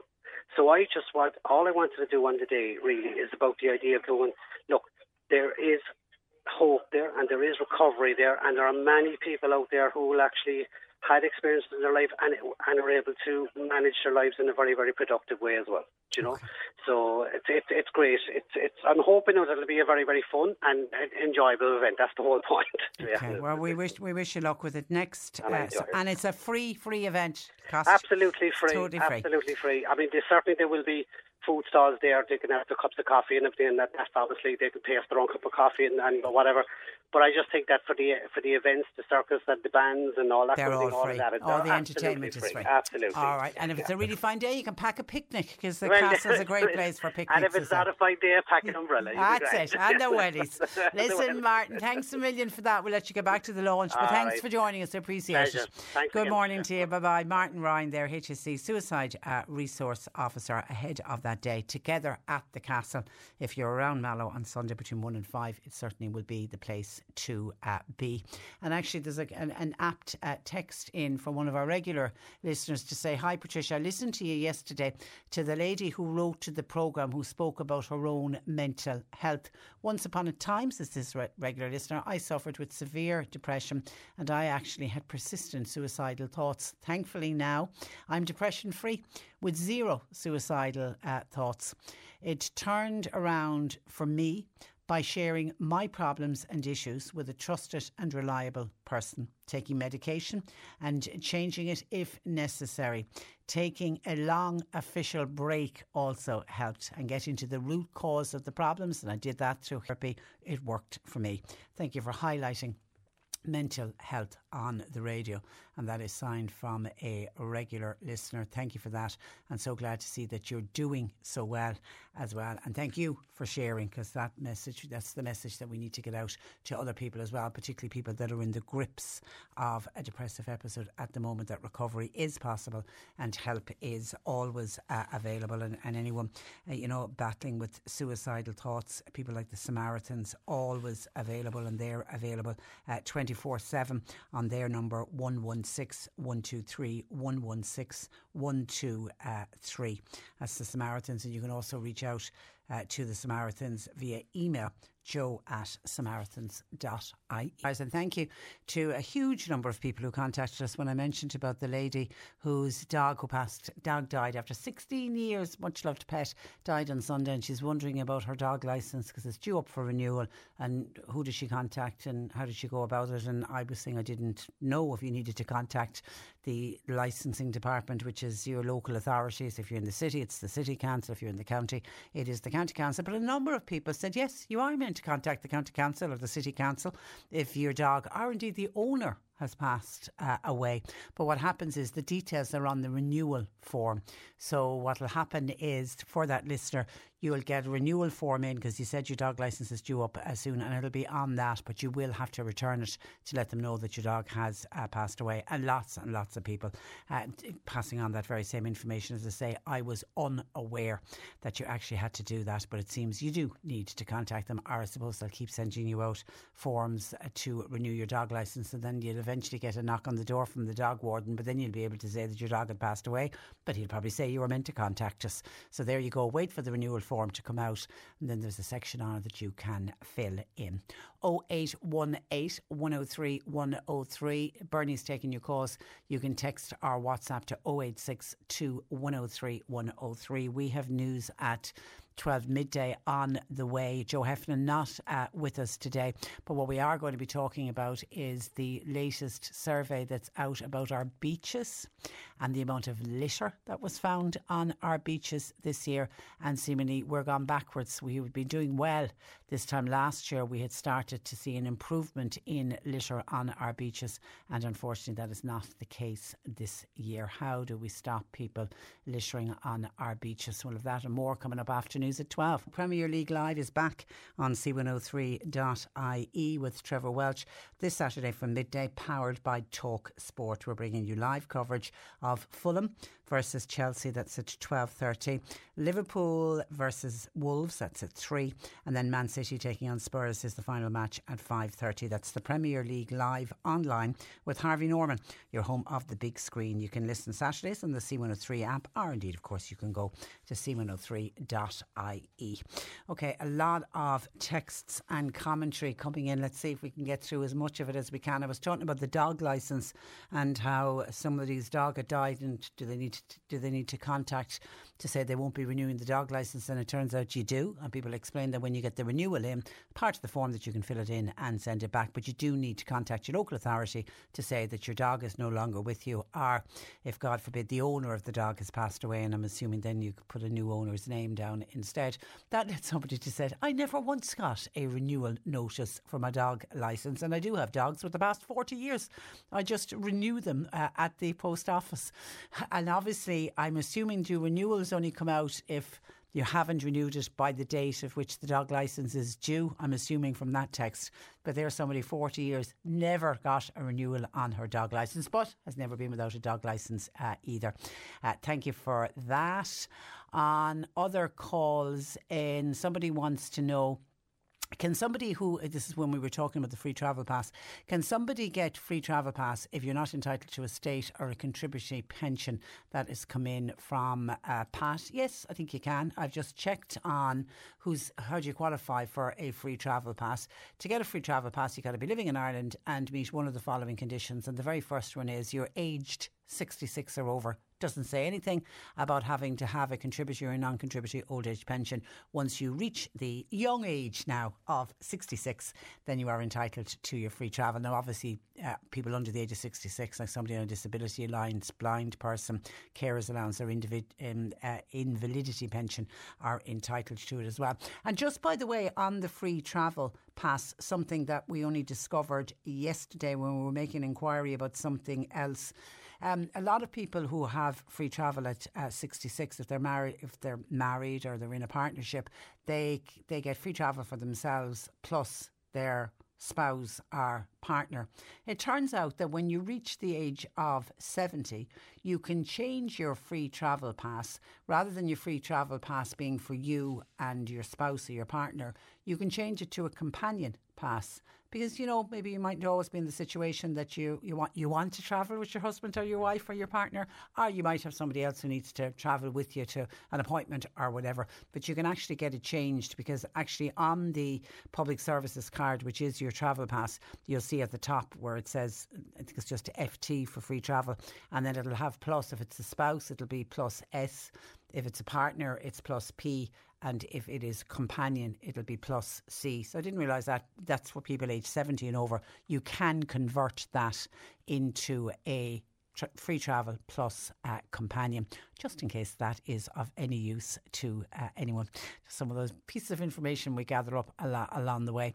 Okay, lots of people on about the public services card. Can I get to some of the calls in on that? Tim in Cork City says if you want to renew your public services card, you go into the offices on George's Quay with your old card and then they send you out a new one in a few days' time. He said, very simple procedure. Yeah, but I think Dan, who contacted us, was Dan in Blarney, he reckoned it was inconvenient for, for older people in particular. He was saying having to travel into the city and that's why he opted to do it online, but then he had a problem doing it online, or the person he knew had a problem doing it online with the up the uploading of the photographs. So that's why. But yes, it does seem to be. You do need to make an appointment, I'm sure, to get it done uh, in the offices for the public services card, and they're dotted all over the county. If you just If you go in on their website, it'll show you most towns have a place where you can go in and get your public services card. Colin Butterfin says his public service card was out of date, and the bus driver, now he has free travel, the bus driver told him your card is out of date. He phoned the number on the card, but the number was discontinued. So he wrote the address on the card with a photocopy of the card. He then got a new one in the post within the week. He did the same thing with his driver's license. They sent him a form already filled in for him to sign and send it back. And within the week, he got his new driver's license. So he says there's a lot to be said for writing letters. Good on you, Colin. And certainly, whatever about the public services card, I've never heard of anybody doing that and renewing their driving license that way, which might be a way out for one of our listeners to say, Liz. So, does anybody know how do you re- renew a driving licence with a person in hospital? Is there leeway? Well, maybe you can do exactly what Colin and Butterfin do and write to them with a photocopy of the driver's licence and explain what is going on. You also can renew your driving licence online, and that could be done from a hospital bed. Have you know somebody come in with you and take the photographs and all of that. So, so that is another option. But try writing because it worked for our uh, Colin.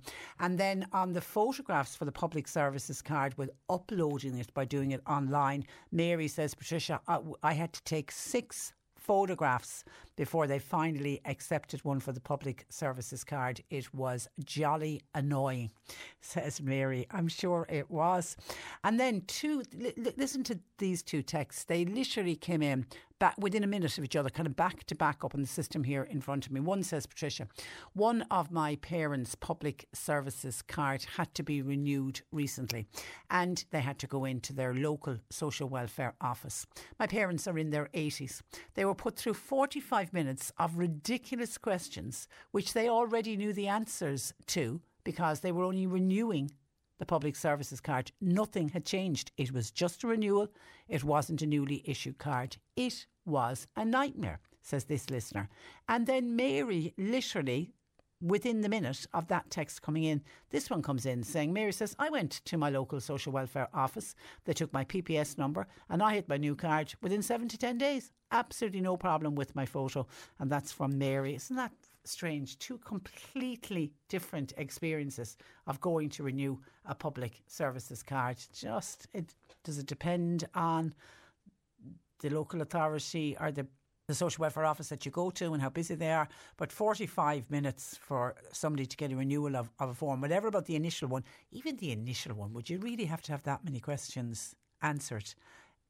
With 45 minutes of interrogation, even though I have to say uh, the hubby is going tomorrow to renew his driving license and he doesn't ha- have a public service service card. We do. We've been. We we do a lot of that online. Like we've renewed passports online, and you know got the photograph right and all of that. We didn't have any problem. But he can't renew his public. He can't renew his driving license online because in order to renew it online, he needs a public service card, and he doesn't have one of those. So he has to go in in person. Now I have to say it was a very simple procedure to go online and book a slot. He's a slot booked, I think, for nine o'clock uh, tomorrow morning. But then he, we were going through the list of what he needs to bring with him. Now, this is just to renew a driving license. And I swear to God, I was waiting for them to say you need to have a copy of your leaving certificate results because the amount of things that he need, like like proof of his address, trying to find a bill that came in the last six months with the, the name and address on it, and then trying to work out a lot of the bills aren't in his name. A lot of the bills are done online, so he didn't have a copy that he could bring in with him. And then he had to have proof of residence, and it just, I mean, yeah, was there was a, there was a job of work. I think four items he needs to bring in and five actually because he needs his driving license as well in his old driver's license in order to get it uh, renewed. So yeah, a, they they do seem to make a lot of work for people and indeed for themselves. 0818 103 103. And then Kate was on wondering about the Echo newspaper. She said she's noticed, firstly, in the last two weeks, it doesn't have the free ads section. And she said this morning she couldn't find it on any of the shelves anywhere she went to in Mallow. And she's wondering what's going on, uh, on and is it no longer available? Well, I, I, we get a bundle of newspapers from O'Keefe's newsagent, the wonderful O'Keefe's newsagent at the lower end of Main Street in Mallow. And we got an Echo this morning, so it certainly was available in Mallow. Kate, if you're anywhere near O'Keefe's and whether they're all gone or not. But I don't know why. Maybe they were delayed. Were they delayed with de- delivery? I've I've no idea what the, the issue was there. But certainly the Echo isn't gone and, and it is available today because I had a good read through it this morning before I came online. And then Nora says, help please. I recently got my second COVID booster, but I accidentally deleted the email containing the up to date certificate with the QR code on it. How do I get it reissued? Many thanks, uh, regular listeners. There's Nora, too. Great show. Okay, the first thing I would suggest is if you go into your deleted section of your emails, I'm forever deleting emails by mistake. I go to delete the one underneath it or the one above it, and, and I'll be too quick pressing the buttons and I'll delete two and three together. So if you go into the deleted section of your email, it should be there. And failing that, if that doesn't work for you, then you can request a digital COVID certificate. You can call them and just explain what happened the helpline number. And by God, I don't think I've given this number out in quite some time. The number hasn't changed, though, if my memory serves me right. It's a free phone number 1 800 807 008. 1 800 807 008. Or Nora, if you have access to the internet, if you just Google, uh, all I did was Google uh, COVID certificates and you can get straight into loads of links. It's on gov.ie. You'll be able to request one on online. I know the only thing is that when you are applying, it's your most recent certificate only, but people will say, why will you want any of your old ones? And just actually on that, the booster certs, they, I got my booster myself and Brenda, my husband, we both went together. We got them on Saturday at uh, Weedle's Pharmacy in Mallow. And actually, Peter Weedle was saying the, the, certificates come out pretty quickly. You'll get them. And obviously, we'd given them all, all the details were contained on the form. They had our email address. And last night, we both got our up to date COVID certificates. So they're very quick at uh, sending them out because there initially had been the problem when the first certificates came out we had endless problems with people. Either there was something wrong, the name was wrong on it. I know in Marsha's case, her name was wrong on it as well, and that's partly my own fault. She got her COVID certificate under the name of Marcia, but her official name is Maria. And uh, because obviously we had, adopted Marcia from Belarus, we spelled Maria the Russian way, M A R I Y A. And, and I still stick to my guns that I felt it was the right thing to do to honour her heritage. But we've come across more problems with that over the years because obviously all of her official d- documents are M A R I Y A, Maria uh, like things like her passport. And then when you get a passport and you're getting tickets for a flight, it all has to match. And then we realised the COVID certificate had to match because needed to correspond with the passport for any flight that we were taking her on. So I had to get the COVID certificate changed. Now it was easy to do it, but it was just all a bit at the time. You're going, oh, for God's sake, not not again.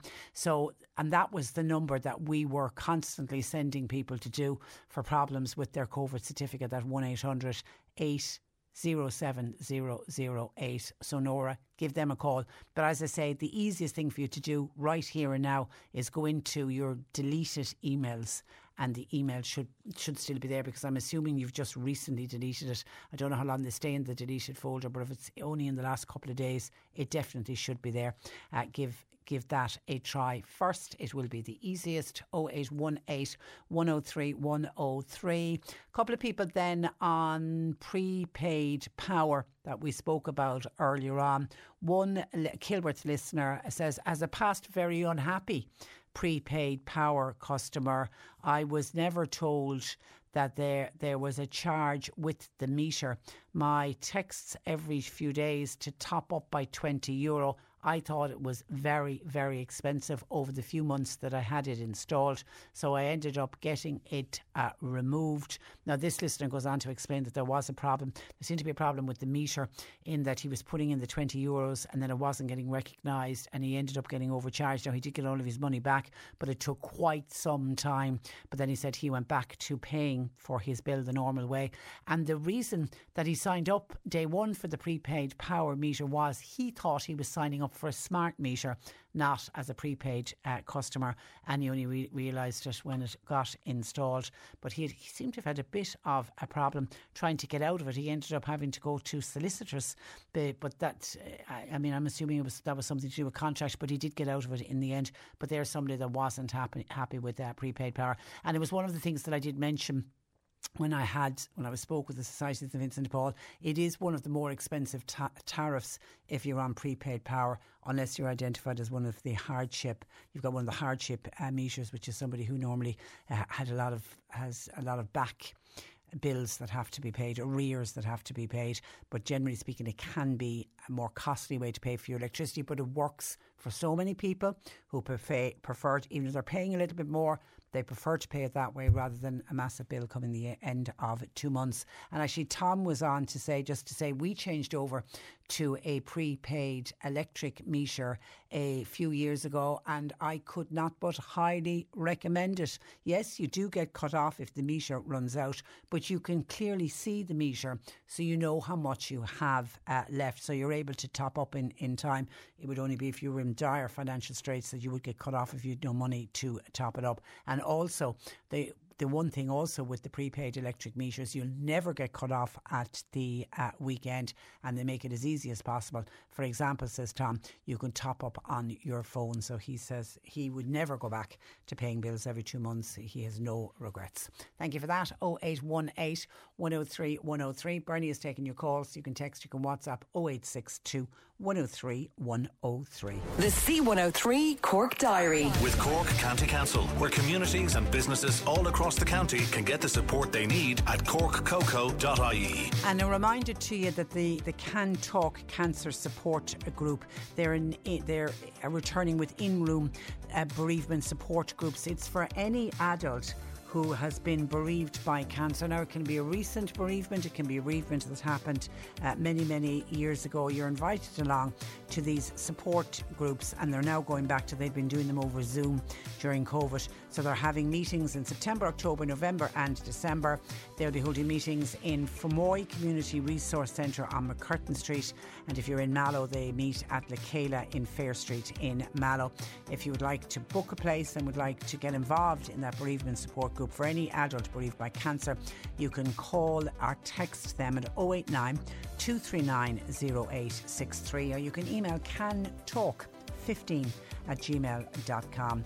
And the Mitchelstown Girl Guides, they're holding an information evening in the Forest Hall tonight between half past six and half past seven. Now, it's with the view of reopening the Ladybirds for the very smallies, the Brownies, and the Girl Guides. It offers a varied and exciting programme from girls and young women aged from 5 to 26. There's opportunities for leaders also of all ages. Liz is your contact 087 768 9875 and Dúchas Clonakilty as part of the recent National Heritage Week. Dúchas Clonakilty's Heritage commissioned a 30 minute YouTube video. Now, it's on the history of Timoleague with a special emphasis on the history of the famous abbey that dominates the village, as well as the Church of Ireland church building and the Catholic Church. There are a number of other interesting snippets of information also relating to the War of Independence period in the locality. Researched and narrated by Dermot Kingston and Michael O'Mahony, the video is described as being of top quality and is now free to watch. You simply type in Dúchas Clonakilty Heritage on YouTube and select the YouTube 2022 video that's available now to all. Shanballymore Bingo is on tonight, 7 o'clock, with a jackpot €2,700. Euro. All are welcome. And the monthly Mass in honour of St. Pio, that'll be held in St. Joseph's Church in Lismire tomorrow night at 8. Again, all are welcome.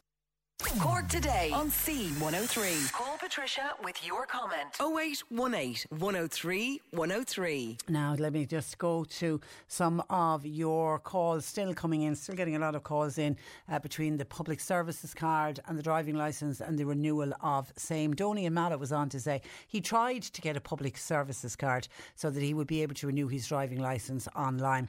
He tried the Tralee office as he has a holiday home in Tralee and he happened to be on holidays at the, at the, at the time. So he went into the Tralee office and said, Can I make an appointment here to get a public services card? And they said, Whoa, not possible, not possible, because you live in Mallow. So they said, You'd have to go back to Mallow and get your public services card there instead. He said, That is a ridiculous situation. If somebody is working in Dublin, they'd have to come all the way back to Mallow just to get a public services uh, card. He ended up not bothering with the card and just went and renewed his driving licence in Tralee. And he was able to do that by making an appointment with the driving licence section in uh, Tralee. Uh, it, like they can do it for one card, but they can't do it for the other. Doesn't It really doesn't make sense. Colette in the social welfare office in Newmarket, listening to us. Thank you, Colette, for this. Uh, she was on, and for people who've discovered that the public services card is out of date, if they don't want to go into the office themselves, she said simply ring your local social welfare office with your PPS number, which will be on your public services uh, card, written in very small writing, though I have to say, and they will be able to renew it over the phone. So they, the guys and gals working in the public in in those offices are really are doing uh, fantastic work. Someone else was on about this as well. Let me go back and see. There was more in about the public services card and about free travel. Now Anne was on to say, Patricia, free travel. Yesterday I discovered that my husband's senior smart pass had expired on December the twentieth. Now I'm. Senior smart pass is that the same or is that different to the free travel? I'm a, I, I need to find out what this is about. Anyway and discovered. If the person doesn't use the smart pass then you're not automatically sent out an updated smart pass. You then have to fill in an application form to get a new one issued Anne says people could easily get caught out with an out of date pass if they decide to travel north. So I assume that the senior smart pass is for travelling north, is it? Uh, says Anne, and the smart pass then is valid for five years. So just to make people aware of that, if they didn't use their senior smart pass and it has expired, you won't automatically be sent out another one, or you won't probably even be told that it's out of date. So you do need to check that. Hi, Patricia. I renewed my public services card in my local social welfare office in Fermoy. Great experience, so fast, so courteous. I got my new card in the post within a week. Delighted with the service. Well done, take a bow, everybody in Fermoy. That's from uh, Sheila. Hi Patricia, when you renew, when you when I renewed my driver's license, there was a different photo on it. Uh, they used my photo from my PPS uh, card. Yeah, you see, if you have your public services card, you can renew your driving license. I didn't realise that they're using if it's a, an up to date photograph. I suppose they're able to actually do uh, that.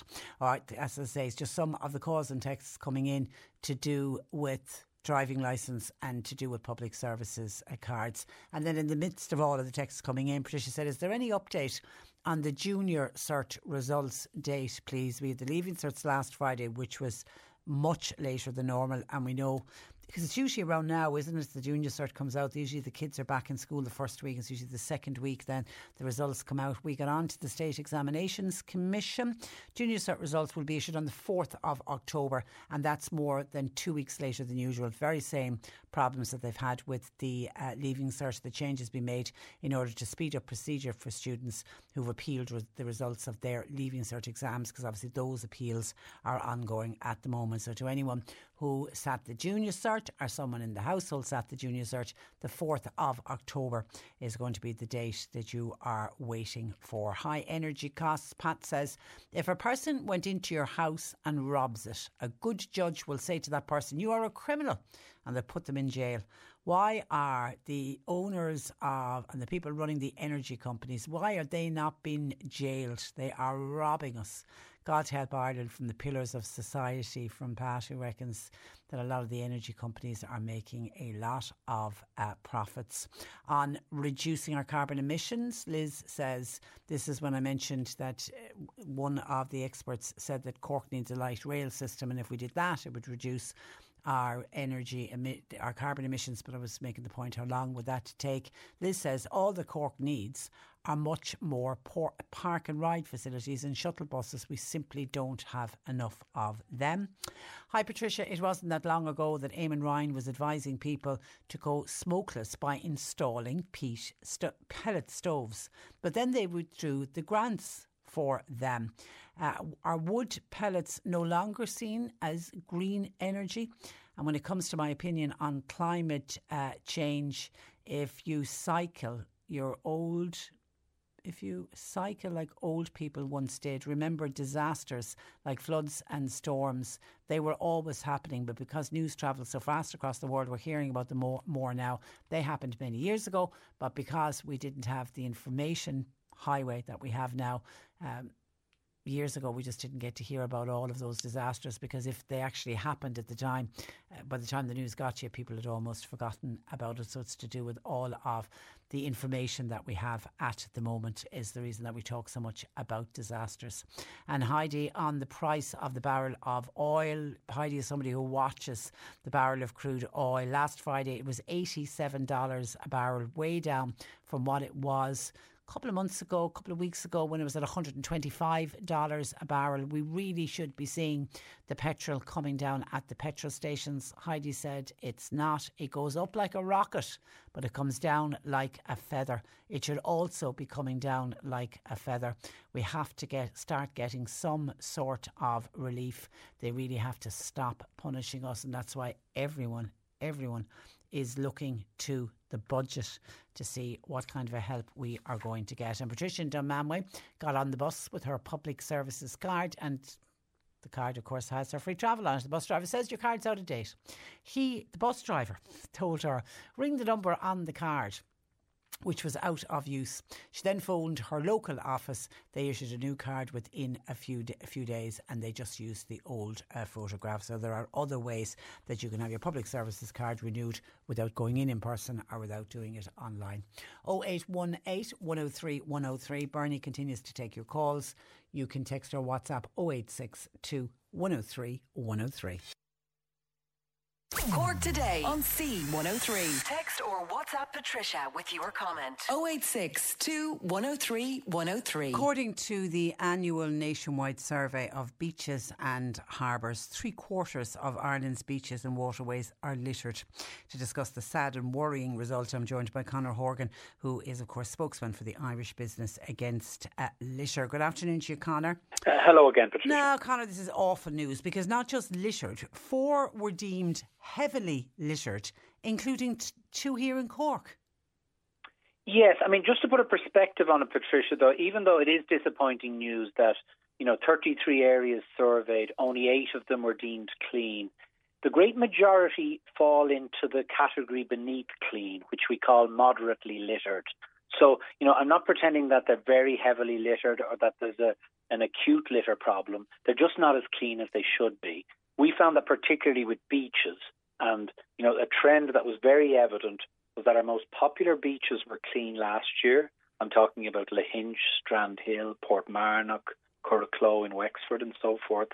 And they have all fallen to moderately littered. Hard to explain why exactly, but again, I'm, I'm not suggesting that they are litter black spots, but it's a disappointment clearly that our, our most popular beaches are not as clean as they have as they should be. As you say, four lit- uh, areas heavily littered. That's an increase on last year. And again, we have unfortunately two areas from Cork there: Cork Harbour at Blackrock Castle and White Bay Beach, and they were both heavily littered last year also. And then we had three deemed uh, littered Th- that's right. I mean, altogether, it was a poor picture for Cork, yeah. I'm afraid. There were six areas surveyed. Uh, one of them, Castletownbere, was deemed moderately littered. All the others were in the lower echelons of our rankings. Um, Ballinacurra, Bantry, and Kinsale were littered. And as I say, heavily littered Cork Harbour at Blackrock Castle and White Bay Beach. So, certainly not good news for the county. What are the most commonly discarded items that were found? Um, it depends. Uh, typically, along our beaches, you're talking about uh, sweet wrappers, you're talking about plastic bottles. Um, I've spent a lot of time talking about cigarette butts over the last day, Patricia.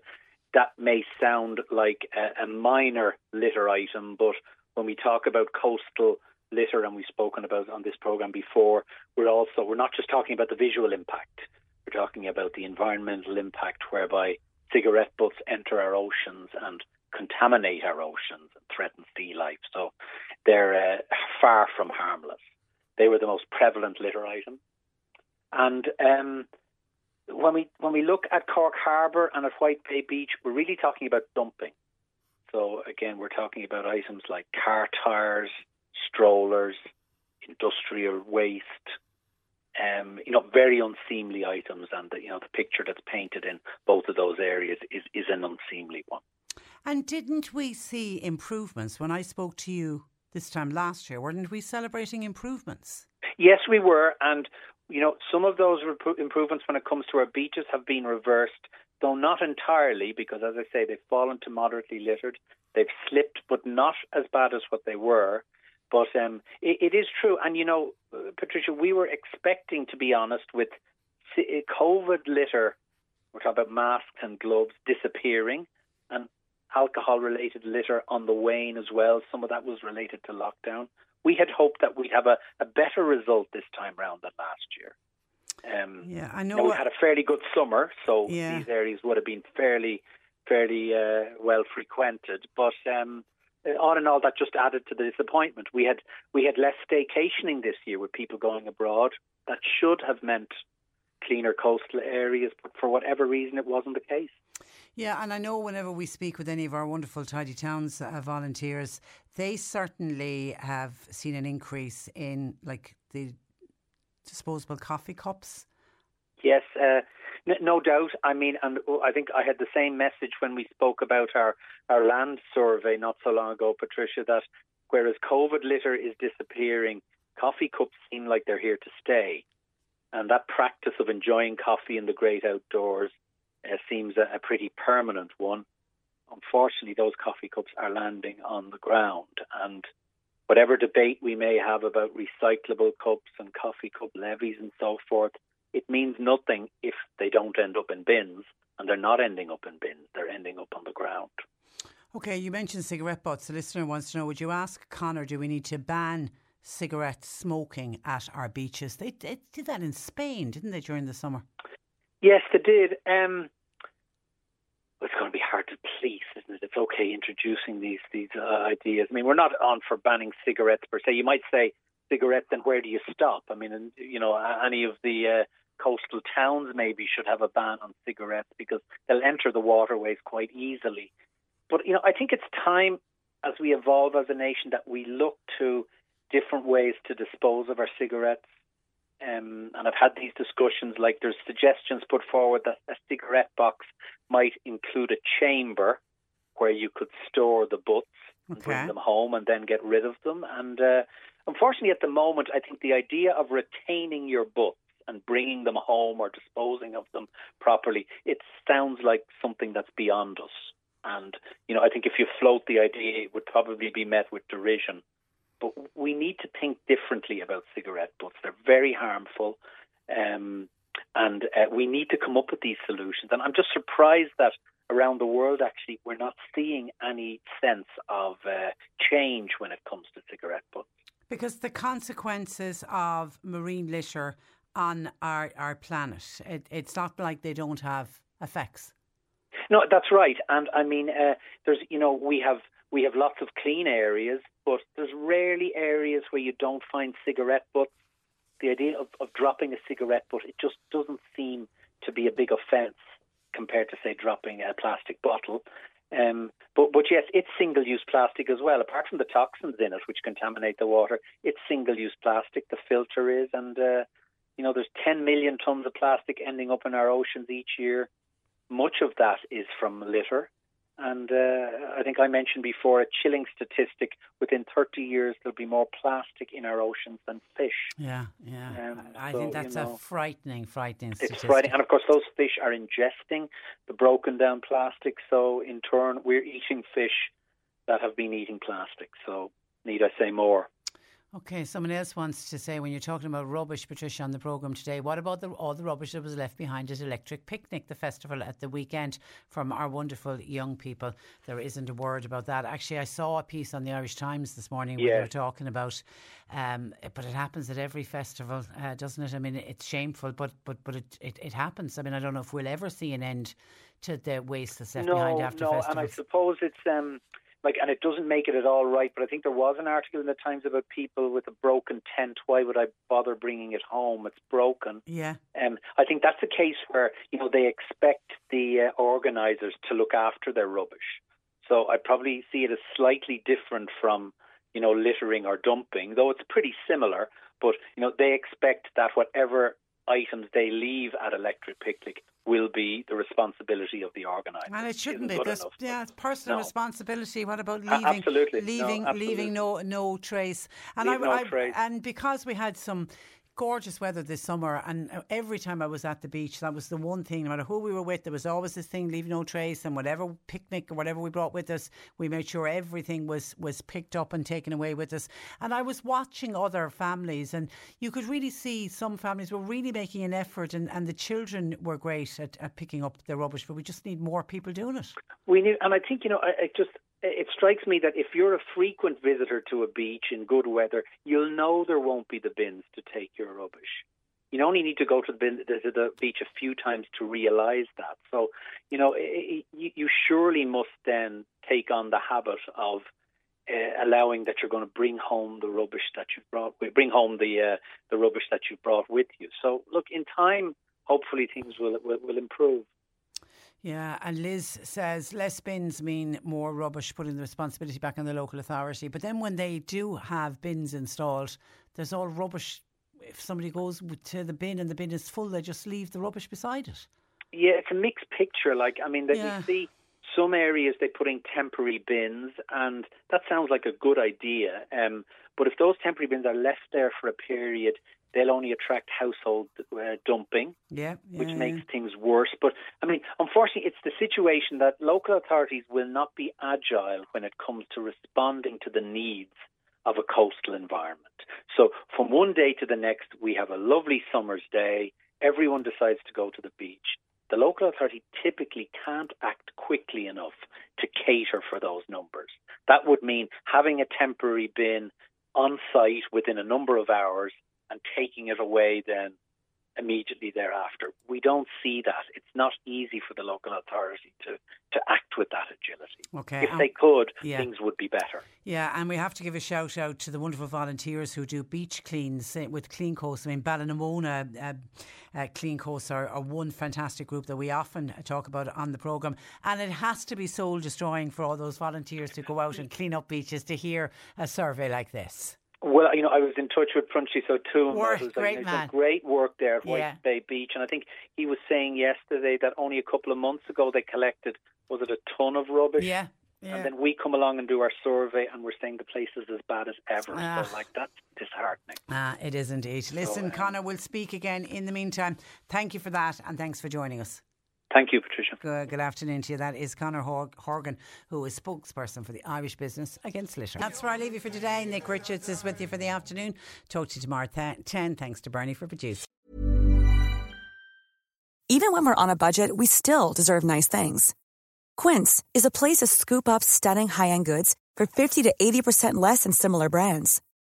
They have buttery soft cashmere sweaters starting at $50, luxurious Italian leather bags, and so much more. Plus, Quince only works with factories that use safe, ethical, and responsible manufacturing. Get the high-end goods you'll love without the high price tag with Quince. Go to quince.com/style for free shipping and 365-day returns.